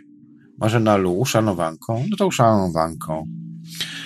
Pędźmy dalej. No i tak spędziłem y, czas na czytaniu. i chyba trzeba będzie polecieć y, tego, a jeszcze przecież muszę wam książki powiedzieć. Jeszcze muszę tutaj opowiedzieć o tej, o tym domie dusz. Przynajmniej jak u mnie to było przedstawione. Widzę, że tutaj się na czatach poruszyło sporo. Ok, mam nadzieję, że z Radiem Paranormalium jest wszystko ok, bo coś widzę tutaj, że pasek zniknął. Yy. Tutaj Danusia 593 pyta. Muza ok teraz, co pan puścił? Czy zna pan muzykę, czy stronę, która, kto nas prowadzi w hipnozę przy telefonie? Czy jest to możliwe? E, tak, są dużo, jest dużo prowadzonych medytacji, na przykład Adam Bytow prowadzi, a z aplikacji, już ci powiem, bo nie pamiętam, e, aplikacja Sleep as Android to jest aplikacja, która analizuje, zapisuje sny. E, sam mam zresztą zainstalowaną jeszcze ją na telefonie, bo raz na jakiś czas sobie włączam. Sleep as Android na Google Play jest aplikacja, można sobie zapisywać, e, ustawiać sobie wszystko, muzykę, e, nagrywać swoje sny, analizować w formie wykresów oraz jeszcze wiele, wiele innych form to też pozwala nam jakby pilnować i kontrolować naszą jakość snu, co jest bardzo ważne. Dla mnie sen osobiście jest bardzo ważny. I potrafiłem nawet kiedyś kilka imprez, że tak powiem, zepsuć, e, tylko dlatego, że e, jego moście czy jego mostki za bardzo się zabawiły i zaimprezowały, a ja na przykład chciałem iść spać, bo miałem już dość imprezowania, no i potrafiłem nawet czasami imprezę rozwalić, właśnie e, dla snu. Także dla mnie sen jest zawsze ważny, był zawsze ważny. E, wolę się lepiej wyspać. E, tutaj jeszcze Steven Morgan ma podobną muzę. No dobra, no to niech se ma. Na stronie Radia Paranormalium Marek Sęk i Velius zapodaje całą piękną listę ambient, czy jak to się tam nazywa. Okej. Okay. Aplikacja do hipnozy. Ja się Państwu dziwię. Można zapromować słowo w psychice człowieka na określone jej działanie? Oczywiście, że można. Ja nie powiedziałem, że nie można. Misję swojej duszy masz zapisaną w sercu kontynuując dalszą część audycji. Dusza to ja, ja to dusza. Na początku oczywiście pragnę wyjaśnić, że nie ma czegoś takiego jak rozdzielenie. Jest to tylko iluzja, forma iluzji, bowiem ty i twoja dusza to jedność. Chociaż wchodząc w ciało człowieka, zapominamy o tym i świadomość tej więzi początkowo się zaciera, to zawsze dostajemy wewnętrzne przesłanki do tego, aby obudzić się duchowo. Tutaj wspomnę o słuchaczce, której wcześniej mówiłem, która słyszała dziwny głos. Cały czas odczuwamy połączenie ze swoją duszą, zawsze, zwłaszcza wtedy, gdy doświadczamy głębokiej miłości, harmonii i równowagi oraz również emocji. To jest znane dla nas doświadczenie, pomimo tego, że początkowo nie jesteśmy w stanie sobie tego odczucia zakotwiczyć w naszej podświadomości. Każda dusza przed pojawieniem się na Ziemi wyznacza sobie konkretne zadanie do zrealizowania. Plan ten jest przygotowywany w najmniejszych szczegółach i przy współpracy naprawdę wielu dusz. Niektórzy na to mówią ran, Y, rady mędrców, przewodników duchowych oraz grup dusz, które chcą nam w tym życiu towarzyszyć. Ja teraz nie pamiętam dokładnie filmu, ale jest taki jeden przepiękny film. Mm, koleś umiera, trafia do nieba i na początku jest zakłopotany, a później zaczyna odkrywać, że nie żyje i zaczynają mu przewodnicy duchowi jakby zadawać już pewne konkretne zadania. On się na początku nie chce pogodzić, że umarł, ale później to akceptuje i tak dalej. Jeżeli ktoś będzie pamiętał ten, taką, taki scenariusz filmu, to jakby mi ktoś tu napisał, to ja bym sobie nawet dzisiaj jeszcze go bardzo chętnie oglądał. On już ma parę lat, ten film. Ja go raz w życiu kiedyś oglądałem, ale powiem szczerze, że jak to oglądałem, to sam nawet miałem, pomimo tego, że raczej faceci nie płaczą, to czasami mi się tam łezka zakręciła w oku. Każda z grup dusz, które będą reinkarnowały z nami, ma swoje również indywidualne zadania, które jest też doskonale wpasowany, wyznaczony plan naszej duszy. Misja zatem każdej duszy oparta jest na zdobywaniu doświadczeń, a najlepiej robimy to właśnie poprzez relacje z innymi. Główne zadanie duszy jest zatem, głównym zadaniem duszy jest zatem przygotowanie w wielu różnych wariantach ich realizacji. Pamiętajmy, że człowiek ma wolną wolę i samodzielnie podejmuje decyzje, stąd to, w jaki sposób będzie zdobywał swoje doświadczenia, zależy od tego, jakich wyborów w danej chwili swojego życia będzie dokonywał. Misja duszy to zdobywanie praktycznych doświadczeń, odczuwaniu emocji i uczuć. W zależności od zadania dusza pragnie poznać dualność życia poprzez doświadczenie pozytywnej strony, jak i negatywnej. Dzięki tym właśnie doświadczeniom poszerza swoją wiedzę i praktyczne umiejętności. Ziemia jest jednym z niewielu światów, które pozwala na doświadczenie dualności i szybszą naukę. Dlatego też każdy, kto decyduje się na życie tutaj, podejmuje bardzo odważne decyzje. E, ja podróżując, zawsze kiedy wracałem już w kierunku Ziemi, to się czuło zawsze takie podekscytowanie, że oczywiście był ten żal, że już trzeba kończyć, bo jednak czas w poza jest ograniczony, to jednak mimo wszystko, kiedy się wracało, to się wracało właśnie do tej ziemi, kiedy się ją z oddali widziało, to się czuło tą wyjątkowość właśnie tej ziemi. Ziemia jest jednym naprawdę z niewielu światów, które właśnie umożliwia nam poznanie, poznanie, doświadczenie, dotknięcie na własnej skórze właśnie no, realizacji naszych planów. Ziemia jest tak naprawdę też trudnym światem, gdyż tutaj doświadcza się właśnie całej gamy najsilniejszych emocji. A te emocje to m.in. ból, rozdarcia, złamanie serca, żal, złość, poczucie winy, wstydu, odrzucenie. Jednak doświadczenie tych wszystkich emocji pozwala duszy poznać również ich przewagę, czyli radość, ulgę, wybaczenie, wiarę, nadzieję, miłość. Dzięki tym doświadczeniom dusza rozwija się bardzo szybko. Z punktu widzenia wieczności duszy, pobyt w ciele człowieka na Ziemi to kilkuminutowe wakacje, stąd doświadczenia, które zbiera są tak ważne i tak głębokie. Przechodząc na Ziemię, człowiek zapomina o swojej misji. Jest to celowe działanie, aby mógł w pełni doświadczyć tego, czego pragnie nauczyć jego dusza. Jednak doznanie misji swojej duszy przestało już być dla nas tajemnicą. Na podstawie dotychczasowych doświadczeń życiowych i dzięki nowym technikom kwantowym oraz metodom głębokiego relaksu, przestrzeni serca można dokładnie poznać plan duszy na to wcielenie. Ja przyznam szczerze, że jeszcze nie na 100%, ale, ale już w dużej części jakby poznałem swój plan i dlatego też u mnie było to związane również z wypadkiem właśnie samochodowym, kiedy nie posłuchałem właśnie tego swojego wewnętrznego głosu październiku, y, no dobra, to tak to by wyglądało. Y, chociaż w. Nie, dobra, zostawmy to, to o tym nie będę wspominał. Y, no i oczywiście, tak wspomniałem, kursów jest mnóstwo, pełno.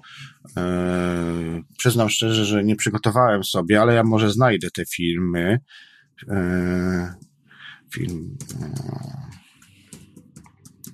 A może go to na, szybkie, na szybko zaraz znajdę. E, ten film gdzieś tak o, w międzyczasie. E, to może zaraz, to może zaraz jeszcze przejdźmy do jeszcze kolejnej jakby kwestii, które bym chciał tutaj omówić. Yy, okej.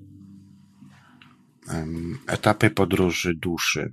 Może w ten sposób. Nie wiem, czy będę w stanie jeszcze z książek skorzystać dzisiaj, bo jest tego naprawdę sporo. Okej, okay. tu mnie widzę, że z Radia Paranormalium wylogowało. Eee, no tak, i teraz no niestety, w trakcie trwania audycji nie jestem w stanie się zalogować, bo musiałbym wklepywać kody.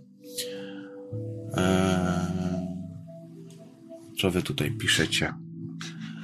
Eee,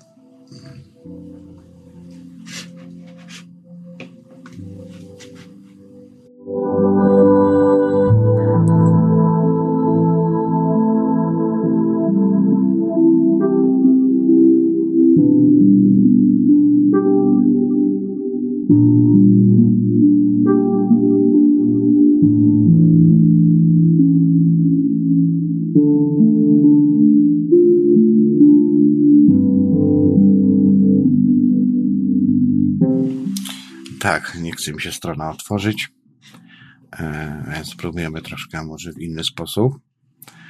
E, tutaj ktoś napisał, że mucha to też istota boska. No tak, to nie robak przede wszystkim. Dokładnie. Dokładnie. Tutaj mam już filmy, prawdopodobnie dojdziemy do tego filmu, który to jest film. E, on był znany, ale niszowy film to był tak naprawdę. E, tak naprawdę. Tutaj oczywiście, jeżeli chodzi o tą książkę, to tego Newtona, ta książka jest naprawdę rewelacyjna. Ja ją ileś lat temu czytałem, także polecam Wam tą książeczkę. Również Wam polecam książki Wędrówki duszy Alberta Taylora. Ja mam akuratnie wydanie, żeby Was tu nie skłamać. To jest książka z 96 roku, ja mam wydanie pierwsze z 98 roku przetłumaczone przez wydawnictwo Limbus w Bydgoszczy. I tutaj druga książka, która była dla mnie też bardzo ważna, e, bardzo ważna była dla mnie. Stosowałem również metody i techniki z tej książki. Nie wiem, kiedy to było, 2014 rok, jakoś tak. E, to jest książka hmm, Douglasa DeLonga, E, to jest książka e, Douglasa DeLonga. On tu pięknie wszystko przedstawia. Leczenie bólu emocjonalnego, technika szklanki oraz białego światła. E, co tutaj jeszcze? No jest tego naprawdę sporo. Ćwiczenia nawiązywania kontaktów z, z duchami światła. Oczywiście to są nazwy takie, które on sobie tam powymyślał na potrzeby swojej tam teorii wiedzy w jaki sposób można doświadczyć pomocy przewodników duchowych, przykłady pracy z aniołami i postaciami religijnymi, w jaki sposób istoty mogą nam pomóc i dlaczego w ogóle nam pomagają, anioły, przewodnicy duchowi i regresje do poprzednich wcieleń. To tę książką się będę posługiwał już w następnej audycji. Natomiast tutaj mówię, nie mogę otworzyć e, swojej podstrony nie zrobiłem sobie wcześniej na wydruku i coś mi tutaj nie chce otworzyć tej strony o etapach. A chciałem być taki bardziej profesjonalny, żeby jakby nie pomylić się w czymś, żeby mi ktoś znowu później narzucał, że coś tam nie powiedziałem. No tak, tak, tak czy inaczej, hmm, może zostawmy to w takim razie, może gdzieś tam kiedy indziej o tym e, wspomnę. W wyjątkowych momentach Iwona Grabowska pisze Życia, kiedy przeżywam coś bardzo emocjonalnie i potrzebuję wyjaśnienia, po prostu proszę o odpowiedź we śnie i ją dostaję. Kto mi ją udziela? Sama sobie udzielasz. Z wyższego oczywiście poziomu. Czy jesteś starą duszą? Znowu coś tutaj mi nie zagrało. E, to w takim razie e, po czym poznać, że to nie jest twoje pierwsze jakby mm, życie. Przede wszystkim po tym, że mm, zaczynasz jakby odczuwać emocje innych ludzi, kiedy z kimś rozmawiasz, dokładnie wiesz o czym, rozmawiasz z tą daną osobą, znaczy o czym, co ta osoba może czuć. Może być to oczywiście wynikłe z tego, że y, wcześniej mogłeś gdzieś tam już w, w swoim jakby innym wcieleniu przeżywać pewne rzeczy, przerabiać, Tutaj też podróż, wędrówka dusz jest też bardzo powiązana i połączona z elementami reinkarnacji. To też w pewnym sensie dusza nam pokazuje jakby nasze zapisy, nasze rzeczy, które przerabiamy w danym momencie, które warunkują nas też, ukierunkowują na pewne rzeczy, to znaczy, że coś, co teraz nas spotyka w danym życiu, Prawdopodobnie kiedyś żeśmy to przerabiali. I to są właśnie elementy, które mówią nam o tym, że, że jeżeli mamy wysokie współczucie, czucie, zrozumienie w stosunku do innej osoby, kiedy na przykład opowiada nam, nie wiem, swoje problemy życiowe, jesteśmy w stanie zrozumieć, to prawdopodobnie albo to przerabialiśmy w tym życiu, albo mamy już gdzieś tam właśnie wgrane, zakodowane w swoich zapisach duszy, czy, czy jeszcze w jakichś innych wyższych planach, e, jesteśmy w stanie jakby to zrozumieć. E, czym zatem jest e, również reinkarnacja? Jest wiarą w to, że śmierć nie jest końcem życia naszego, naszej duszy, naszego życia fizycznego oraz naszej duszy. Że nasza świadomość wędruje od ciała do ciała i nie ustaje w drodze do oświecenia, że w każdym kolejnym życiu odrabiamy swoją karmę. To nic innego jak tylko zmiana naczynia.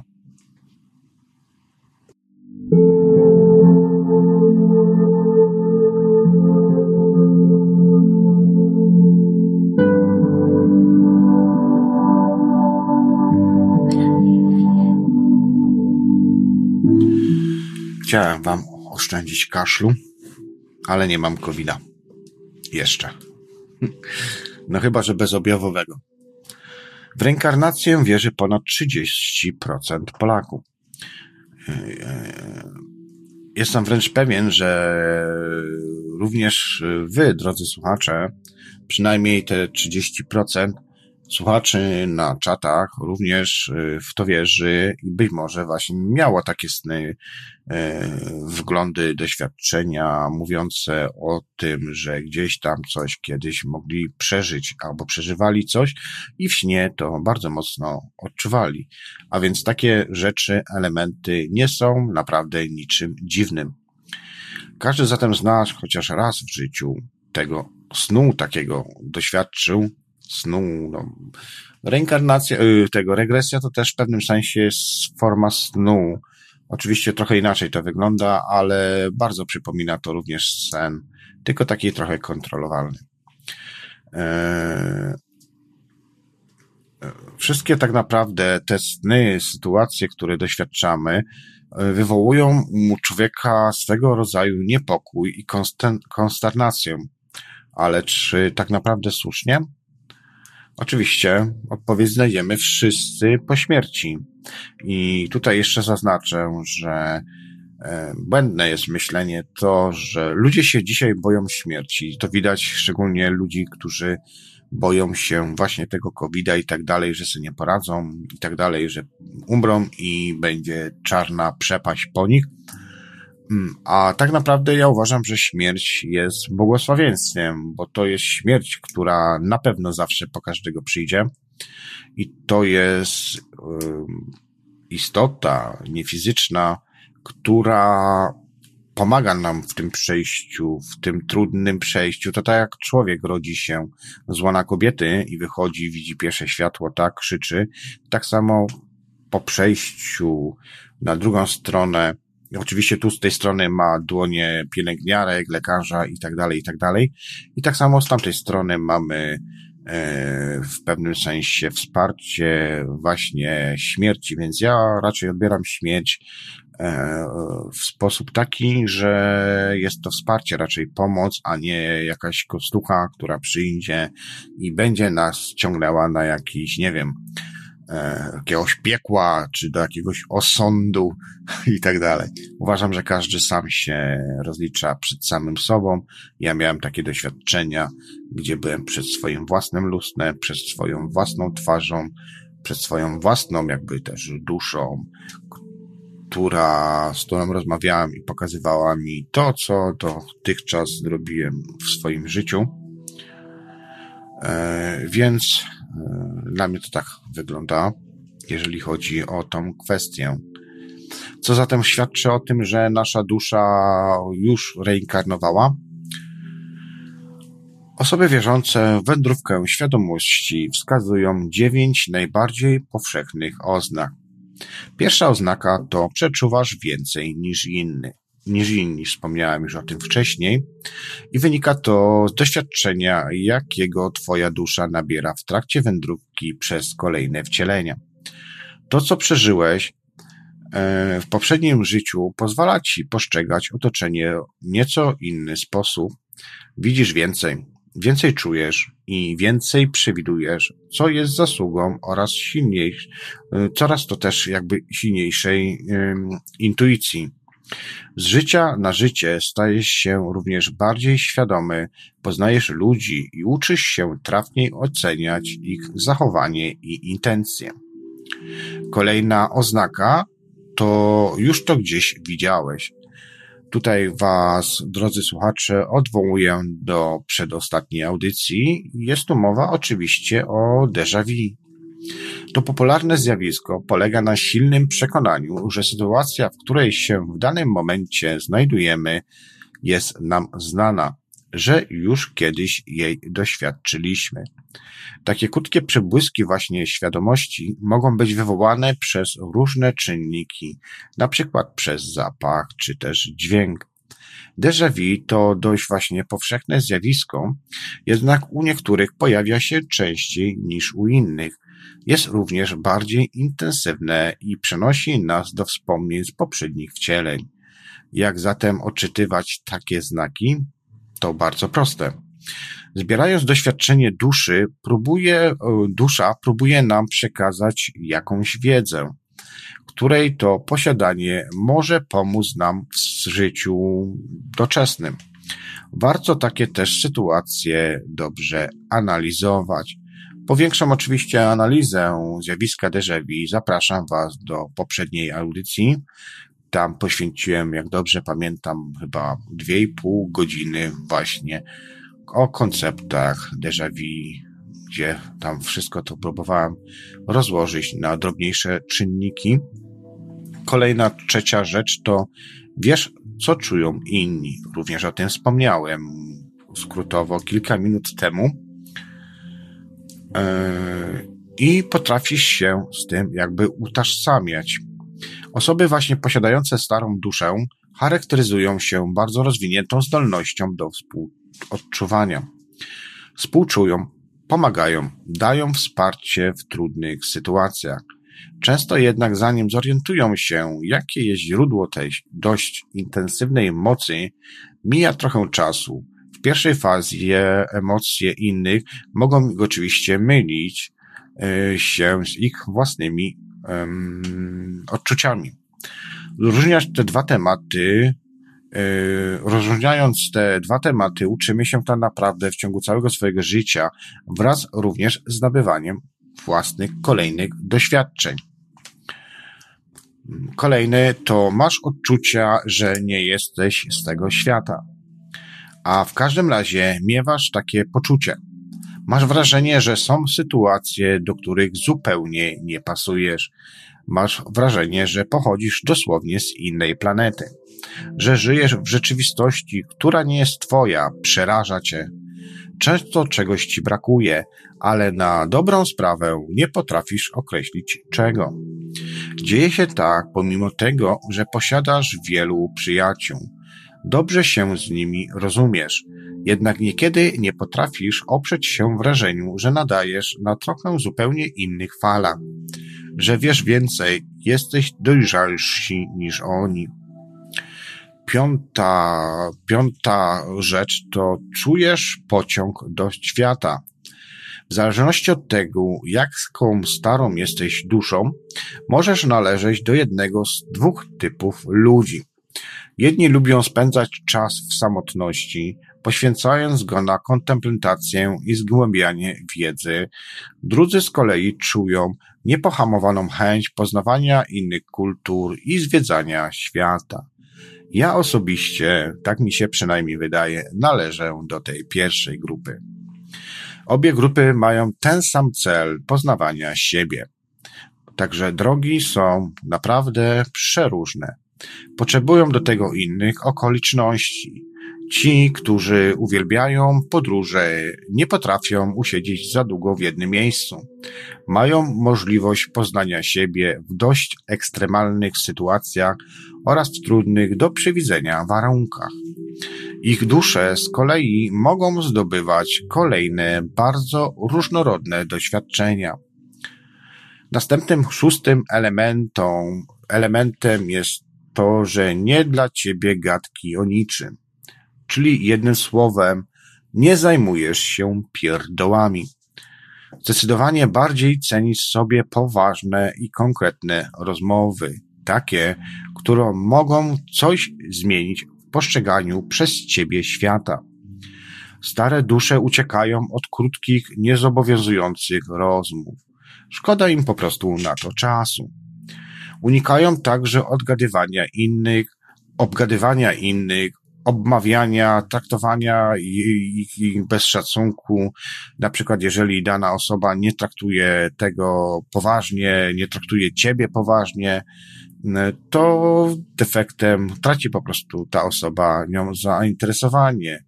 A co z kolei w trakcie, w kolejnych wcieleniach, mm, jakby przekazał też im własny duch. Reinkarnowane dusze ciągle z kolei, ciągnie z kolei do ludzi, które mają pasję i od których można się czegoś nauczyć. Lubią przebywać w towarzystwie osób optymistycznie nastawionych do życia i takich, które potrafią dzielić się swoimi przemyśleniami. Siódma, cze, siódma rzecz, która rozróżnia, to masz wspomnienia z poprzednich wcieleń. I to naprawdę nie jest żart, bo więc w niektórych kulturach, w których na przykład reinkarnacja stanowi podstawę wierzeń, przyjęło się, że stare dusze wracają w snach do swoich poprzednich wcieleń. To jest to, co powiedziałem wam wcześniej w jednym zdaniu.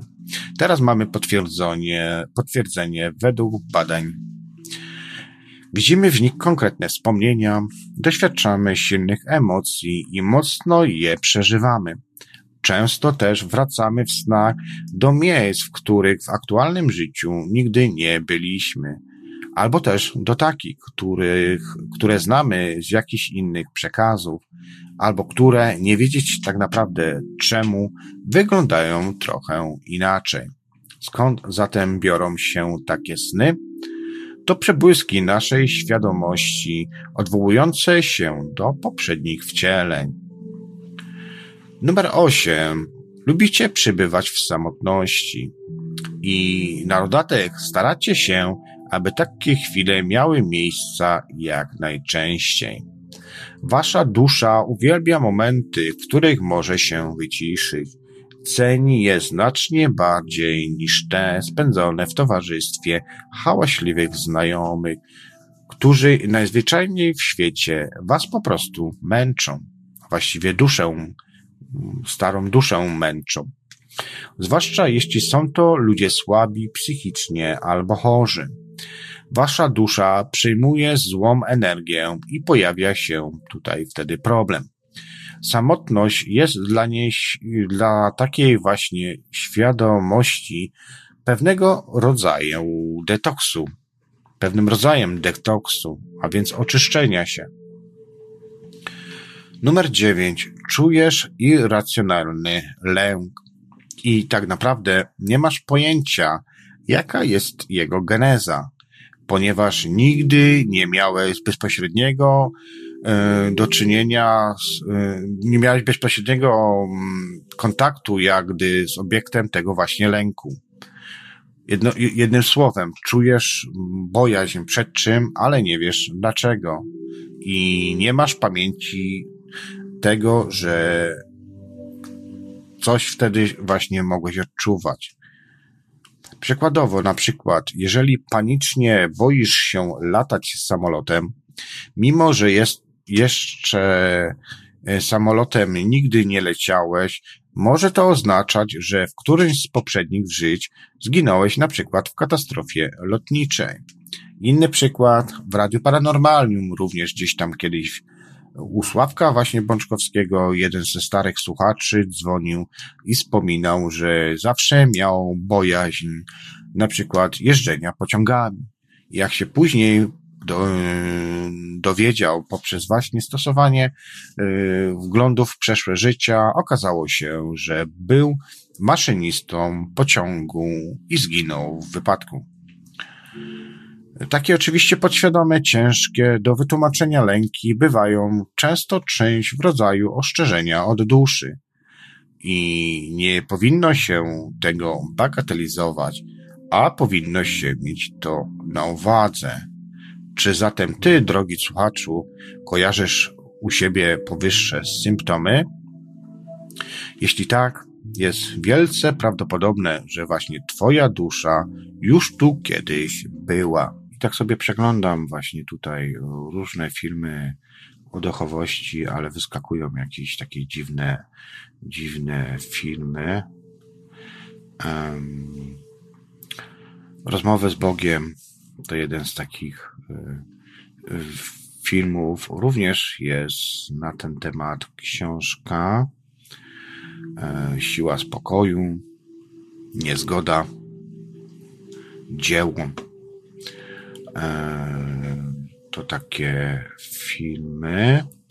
Tutaj jeszcze próbuję znaleźć coś na jakichś innych stronach. No i tak właśnie patrzę, szukam. Atlas chmur też jest bardzo dobry film odnośnie duchowości. Ale teraz tak na szybkiego będzie mi raczej ciężko. Kolor duszy, też taki film był e, ciekawy, ale ta niebiańska przypowiednia jest dość ciekawym też filmem. Film Sekret, również e, ciekawy, odnośnie duchowości e, oraz, oraz zmiany świadomości i też troszkę pokazujące nam te filmy właśnie w jaki sposób gdzieś tam oczywiście się to wszystko odbywa. Są to oczywiście też pewne wizje, ale i doświadczenia e, ludzi, ludzi, którzy e, mieli właśnie takie, e, mieli takie właśnie e, doświadczenia e, właśnie związane, e, związane z podróżami ducha Tutaj jeszcze patrzę na czata. Iwona Grabowska. Grzesław, czyli chyba domniewam do mnie to, ale kiedyś zdarzyło mi się, że to był symbol. Zrozumiałam to w kilku dniach. Po kilku dniach sama sobie zadałam więc zagadkę. Nasz dom, film brazylijski, może o ten chodzi. Tak, to chyba o ten właśnie film chodzi. Edyta Ed. Tak, Nasz dom to jest ten film. On tam parę lat ma e, i był naprawdę fajny film. E, przynajmniej mi się bardzo ten film podobał. Ja sobie tutaj szybko wkleję, czy to rzeczywiście e, o to chodzi. Oczywiście niezastąpiony nasz film web.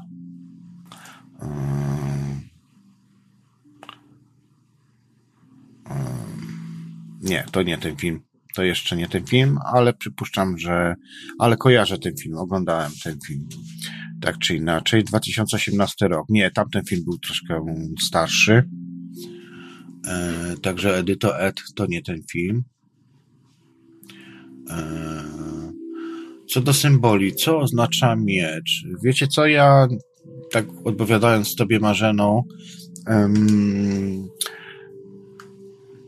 ja się nie uczę symboli na pamięć, y, co oznacza y, na przykład tornado, tsunami, kiedy mamy we śnie. Od tego są senniki. Ktoś to kiedyś już spisał, skatalogował. O, muszę okno zamknąć. Za zimno.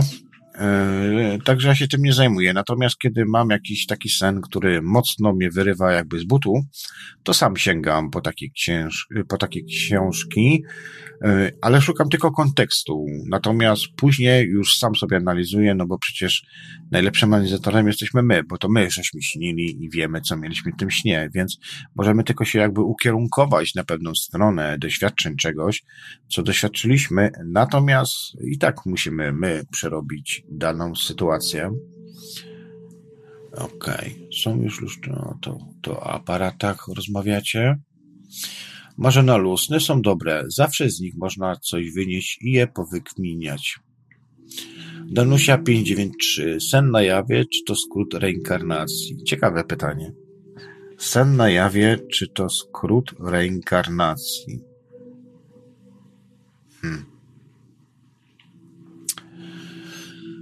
Jest coś takiego jak sen na jawie. Nawet ja miałem kiedyś parę razy takie coś. I o tym nawet też Jarosław Bzama wspominał właśnie o takich. Zresztą Zbyszek Brukała też o tym mówił. Miałem coś takiego, że dosłownie na ułamek sekundy przenosimy się jakby w inne miejsce. Nie wiem, może to choroba psychiczna jakaś, nie wiem. Ale podobno jest na to padaczka uronieniowa, to się chyba nazywa. Jak dobrze Jarek Bzama wspominał o tym. E, czy ma pan dowody na to, że po śmierci mamy wsparcie? Maciej Białasek. A jakie mam mieć dowody? Na OB też podobno nie ma dowodu, chociaż są już urządzenia, które w jakiś sposób potrafią nam pokazać, że coś jednak jest po tej drugiej stronie. Także wiesz, takie gadanie. Kościół też nie ma dowodów na to, że jest Bóg albo niebo, tak? Czy piekło, czy czyściec nawet. Wszystko jest oparte na wierze. Pewnych rzeczy nie da się wytłumaczyć yy, na nasz zwykły ludzki rozum. No, tutaj Marzenka Lu odpowiedziała, Macieju, a jaki dowody byś chciał? Zdjęcie? Są tylko nasze doświadczenia jako dowód. Także słuchaczka tutaj już niżej odpowiedziała słuchaczowi. No, Edyta Ed. Myślę, że dowodów na to nie ma, ale od czego ma się wiarę? No i słuchacz Maciej Białasek odpisał, ach. Matahari. Jako dziecko miałam bardzo często déjà vu. No do tej pory mam, odpisuje Marzena Lu.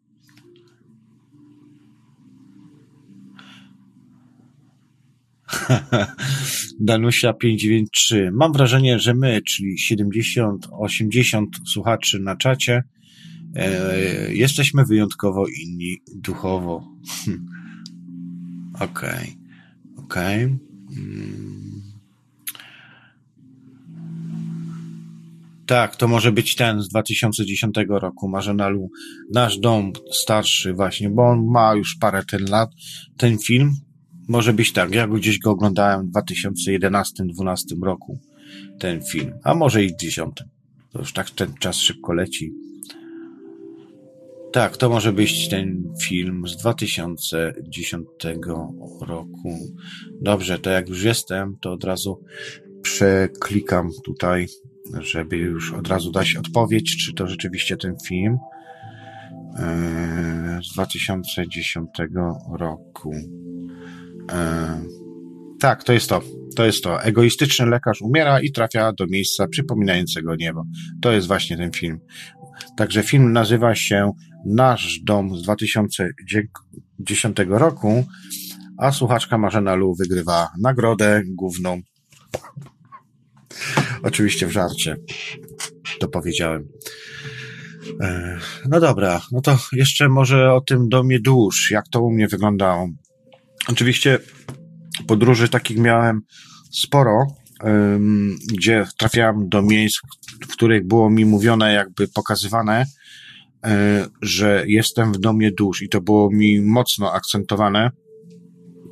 Natomiast jeden taki szczególny, szczególną podróż miałem, to była właśnie podróż, że wyglądało to dokładnie jak taka mistyczna wieża Babel.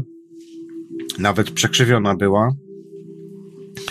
Było mnóstwo okienek. Y, co ciekawe, były to um, pomieszczenia, w których było łóżko, jedno okienko, to były jedno, jedno pokojowe jakby pomieszczenia, wydłużone w kierunku do środka tej wieży. E, natomiast e, w moim przypadku było to, że kiedy ja wszedłem tam, było mi to mocno akcentowane, że to jest właśnie dom dusz. E, co ciekawe, tych okienek od ziemi do powiedzmy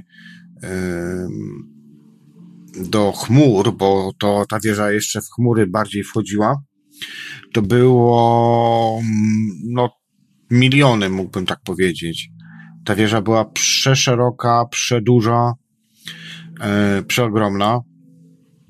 Chmury e, nie były na poziomie tam powiedzmy e, tak na ziemski rozum mówiąc 2-3 kilometry w górę, tylko były bardzo wysoko, więc ta wieża była bardzo wysoka. Zresztą nawet o, na, slajd, na slajdzie jest nawet, e, jak sobie wiedzicie, słuchacze na radio dreamtime.com, to nawet na slajdzie na głównej stronie jest właśnie zdjęcie, y, malowidło zrobione specjalnie właśnie dla mnie. E, oczywiście to jest wizja artystyczna przedstawiająca moje sny, natomiast y, to jest zrobione na zamówienie. E, I tu właśnie jest taka wieża Babel, jakby po lewej stronie na tym slajdzie umieszczona, jak i również statki, statki, czyli oznaczające świadomości na tym wzburzonym morzu, więc również tutaj jest pokazana taka, tylko że akurat nie tutaj jest zrobiona, jest lekko skrzywiona, ale, ale de facto powinna być bardziej skrzywiona, więc to mi koleś malował akurat nie na zamówienie akwarel, nie akwarelą, tylko sprayami e, w koło brzegu w tamtym roku. W 2020 roku, nie, 2019 roku. Nie, 2020, dobrze mówię, dobrze mówię, wtedy jeszcze można było normalnie wychodzić bez maseczek, więc gościu mi to tutaj to malował. I ta wieża była wielo, wielopoziomowa, były to takie dosłownie wydłużone małe kitki, ja w tam, w tym domu widziałem siebie również. Byłem takim małym, niskiego wzrostu i również nadawałem przez radio. Natomiast e, kiedy chodziłem, bo można było tam rzeczywiście chodzić, a bardziej latać niż chodzić, e, i przemieszczać się pomiędzy różnymi pomieszczami. Tam byli ludzie, ludzie, których ja znałem, tam nawet rodzina moja jakby nie fizyczna była w tym tym, czy też grupy właśnie tych dusz. E, I im wyższy poziom był, im wyższy poziom był, tym był jakby większy poziom dostępu do źródła. Tak to było mi mówione i przekazywane. E, ja mieszkałem na kilku przedostatnich piętrach e, od te chmury. Ta chmura była fioletowa. Chmury były fioletowe. E, nie było trawy zielonej. Tam trawa miała jakiś inny kolor, jakiś taki szarawawy. E, generalnie tam była cisza, spokój, skupisko w jednym miejscu, wielu, wielu dusz. E, oczywiście mówię o projekcji, że tak to było w projekcji mi pokazane. E, ja nie miałem dostępu powyżej tej chmury. Tam wchodziło się już na zupełnie inny jakby poziom i level i tak było mi to cały czas przedstawiane, że ja nie mam do tego dostępu. Ja nie mam jakby do tego dostępu. Ok, tutaj widzę, że przerwało transmisję i znowu połączyło.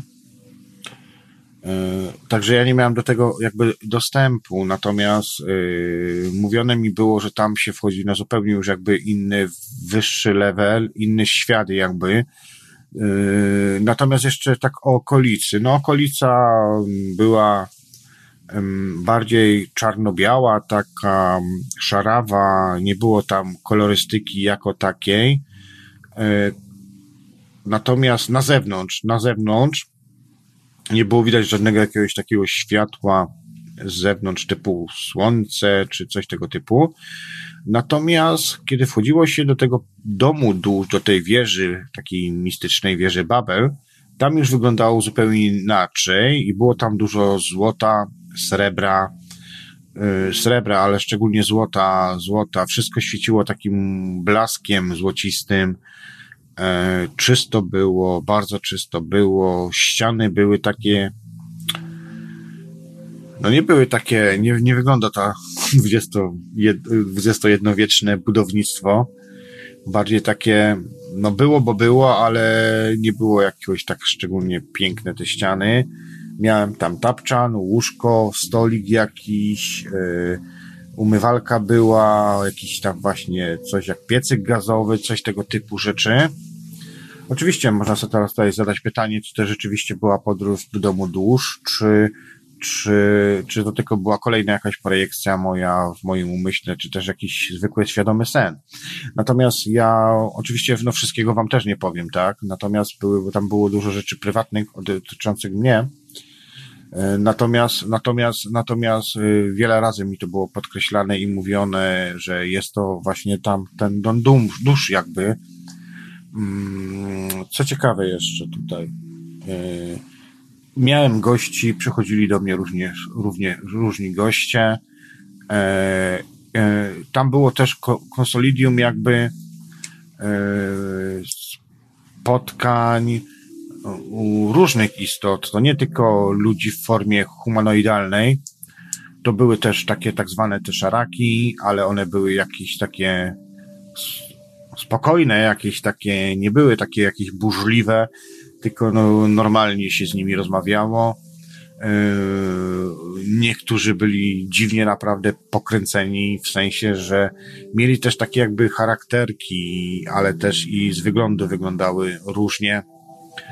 Yy, wyglądały różnie. No i oczywiście tu się pojawia pytanie, tak, czy rzeczywiście to był ten dom dusz, E, czy tak wspomniałem wcześniej, jakaś tam projekcja. Prawdopodobnie, znaczy prawdopodobnie, no to są tak silne emocje i tak silne doznania, które tkwią w pamięci już na lata i pamięta się to dosłownie tak jakby to było przed sekundą. E, nie umyka to z pamięci, gdzieś tam hardkorowo zapisane jest w tym naszym umyśle. Więc ja mam przekonanie, że rzeczywiście to był ten dom dusz. Mm, i później w swoich już innych podróżach ja otrzymałem odpowiedź odnośnie tego, co było ponad tymi chmurami. E, nawet wiedziałem to, było mi pokazane, ale to już dopiero po kilku latach później. Było mi to pokazane. Nawet leciałem. To był taki tunel, tunel, którym się leciało. Yy, to znaczy tak, wieża urywała się tak czy inaczej. Oczywiście od spodniej strony, kiedy gdzieś tam e, stałem w, w locie, w locie, w powietrzu i patrzyłem w chmury, to widać było jakby ta chmura się wbijała w te, znaczy ta wieża wbijała się w chmury i przechodziła tam wyżej i było widać te dalsze poziomy. Natomiast kiedy później już po jakichś dwóch, trzech latach, kiedy dostałem jakby taki dostęp e, tam w tym wyższy level, to już po prostu było przejście w inny świat to tam już tego nie było widać, właśnie połączenia tej wieży, czyli była kolejna jakby stworzona iluzja, iluzja jakby też maskująca. No, a później jakby się tam wlatywało, to był właśnie taki fajny wir, e, wir, ale taki bardzo wolno się poruszał, światełko było widać oczywiście, to tak jak na przykład choćby David Icke o tym wspomina właśnie, patrzenie przez tą jakby lupę, tak? Bardzo podobne, podobne doznanie miałem. Jakby świadomość patrzyła, świadomość patrzyła, to oko patrzyło niżej przez lunetę.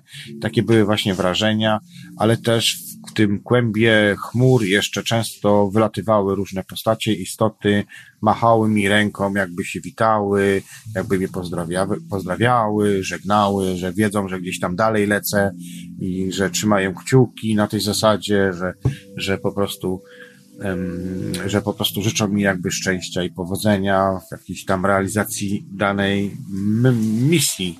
No bo tak to by można było jakby określić. Tu mam jeszcze parę materiałów, ale wydaje mi się, że chyba już mm, na tym zakończymy. Bo już w sumie 2,5 godziny audycja. Ja trochę wypadam też z rytmu, jakby nie patrzy. No dobra, to w takim razie chyba na dzisiaj będzie tyle. E, mam jeszcze oczywiście tutaj materiały, ale to też z drugiej strony nie chcę Wam czytać książek. Wolę tutaj jednak z głowy coś powiedzieć. Także podróże ducha, duszy e, są bardzo ciekawym elementem, przynajmniej w moim życiu wniosły bardzo dużo.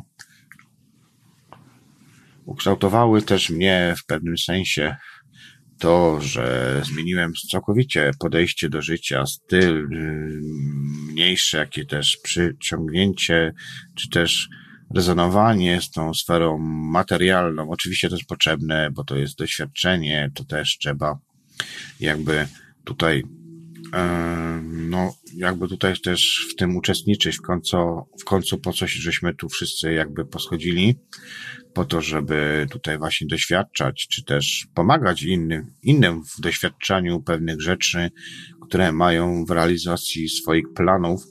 Oczywiście wszystkiego ja uważam, że niektórzy twierdzą, że wszystko jest zaplanowane, ja uważam, że nie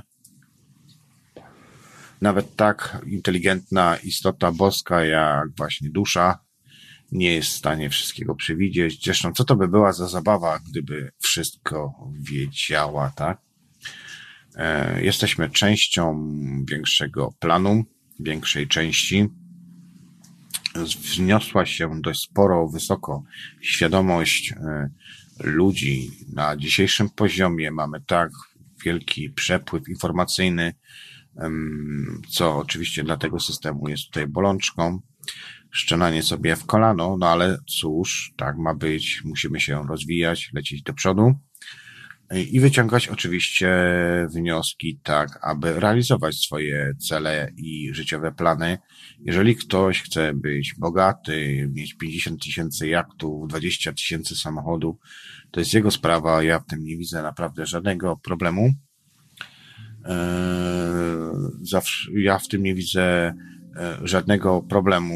Natomiast ja mam troszkę na przykład swoją prywatną ścieżkę zupełnie inną i jak każdy mam też obawy, wątpliwości, czy na dobrą kartę postawiłem. No ale, hmm, no ale coś trzeba wybrać, tak? Tutaj jeszcze popatrzę na czata.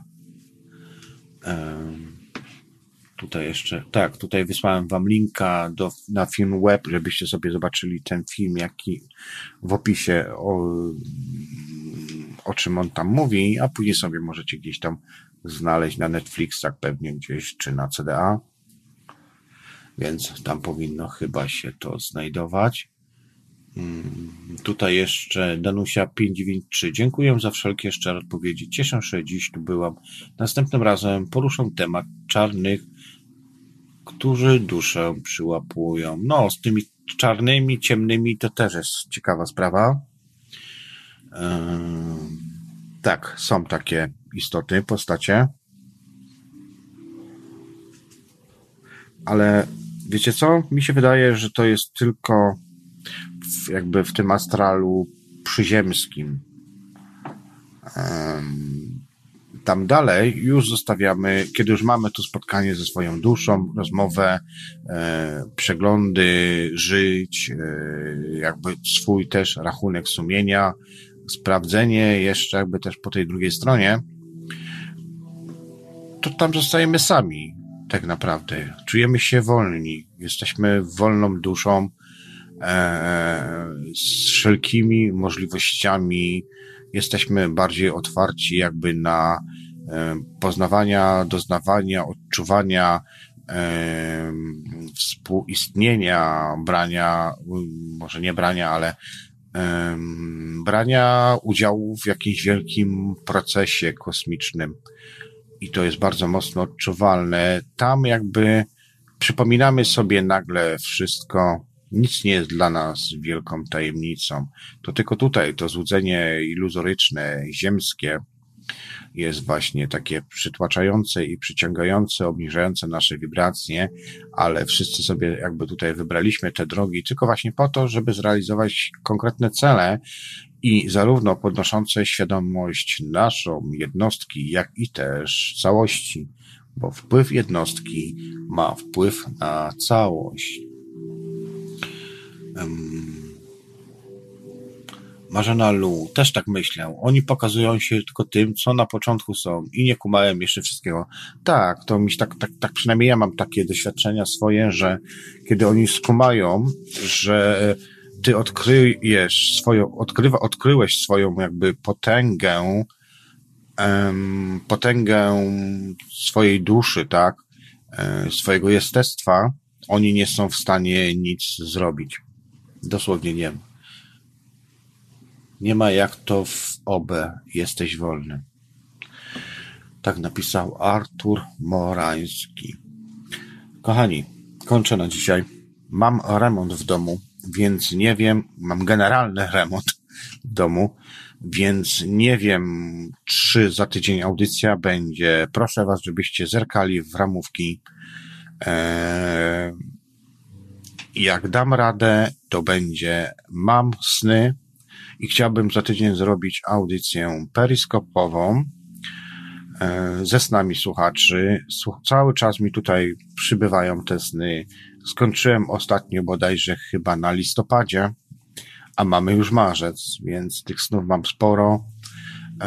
I myślę, że w następnym tygodniu postaram się, naprawdę postaram się, a jeżeli nie, to może zmontuję podcast, ale lepiej chyba jakby było na live, bo co live to live. Więc postaram się w następnym tygodniu tą audycję zrobić, ale zerkajcie na ramówki, żeby nic tam mm, nie umknęło Wam. Yy, dziękuję za dużą obecność. Było 140 słuchaczy na live dzisiaj z różnych źródeł, ale łączna suma około 140 słuchaczy. Yy, co dziwne, na YouTubie było bardzo dużo. Dziękuję również. Tak, remont jest strasznie upierdliwy. E, a robi się to na raty, no bo też ludzie mieszkają i tak dalej. I jeszcze to nawet na połowie nie jestem, więc hmm, trochę to zejdzie. Natomiast, tak wspomniałem, e, dzisiaj było sporo słuchaczy, co na YouTubie było bardzo dużo. E, chyba tyle jeszcze nigdy nie było w, czasie trwania moich audycji. E, tutaj zapraszam Was oczywiście do kolejnych audycji w czas no Periskop. E, audycja w punkt zastanawiam się, czy będę ją kontynuował. Z tego względu, że nie chcę brać udziału w sianiu e, tej całej propagandy, która dzisiaj jest. Więc muszę się jeszcze nad tym zastanowić albo zmienić formę E, zapraszam Was do radia Paranormalium, radia Cenzura. Trójka Besternika pojawi się w ciągu najbliższych kilku dni. Nie miałem możliwości wczoraj streamowania ani nagrania, więc będzie troszkę opóźniona. Jak tylko Edek wrzuci audycję, to zaraz zrobię. Um, wrzucę również w archiwa Radia Dreamtime, albo Marcin to może wrzuci, bo ma dostęp do dysku więc Marcin to zrobi, a ja ewentualnie zrobię tylko transmisję na YouTube. E, no i zapraszam do odwiedzenia Radia Dreamtime strony. Tam się wiele nie dzieje, ale staram się coś tam zawsze e, wrzucić, upiększyć, podmalować stronę, żeby to jakoś ładniej, przejrzyściej wyglądało. Co jeszcze tutaj chciałem powiedzieć? tak jak wspomniałem, za tydzień, już sobie zapisałem w notesie, będzie audycja poprzednie wcielenia, a podróże fizyczne. I tutaj będę się skupiał już na, nie wiem, czy zdążę to zrobić w jedną audycję. Gdyby nie, to podzielę to na dwie audycje. E, Jan Kowalski. Najlepszymi uzdrowicielami jesteście sami. Musicie tylko zacząć się zdrowo odżywiać, pożywnie, myśląc nawet jak wam coś nie idzie, tak jakbyście chcieli. Skierujcie wtedy myśli na co innego. I tym zakończę akcentem dzisiejszą audycję. Na koniec jeszcze utwór muzyczny Sweet Somebody, a na dzisiaj to tyle. Ja z wami się żegnam. Spokojnych, świadomych, kolorowych snów i nadsyłajcie sny.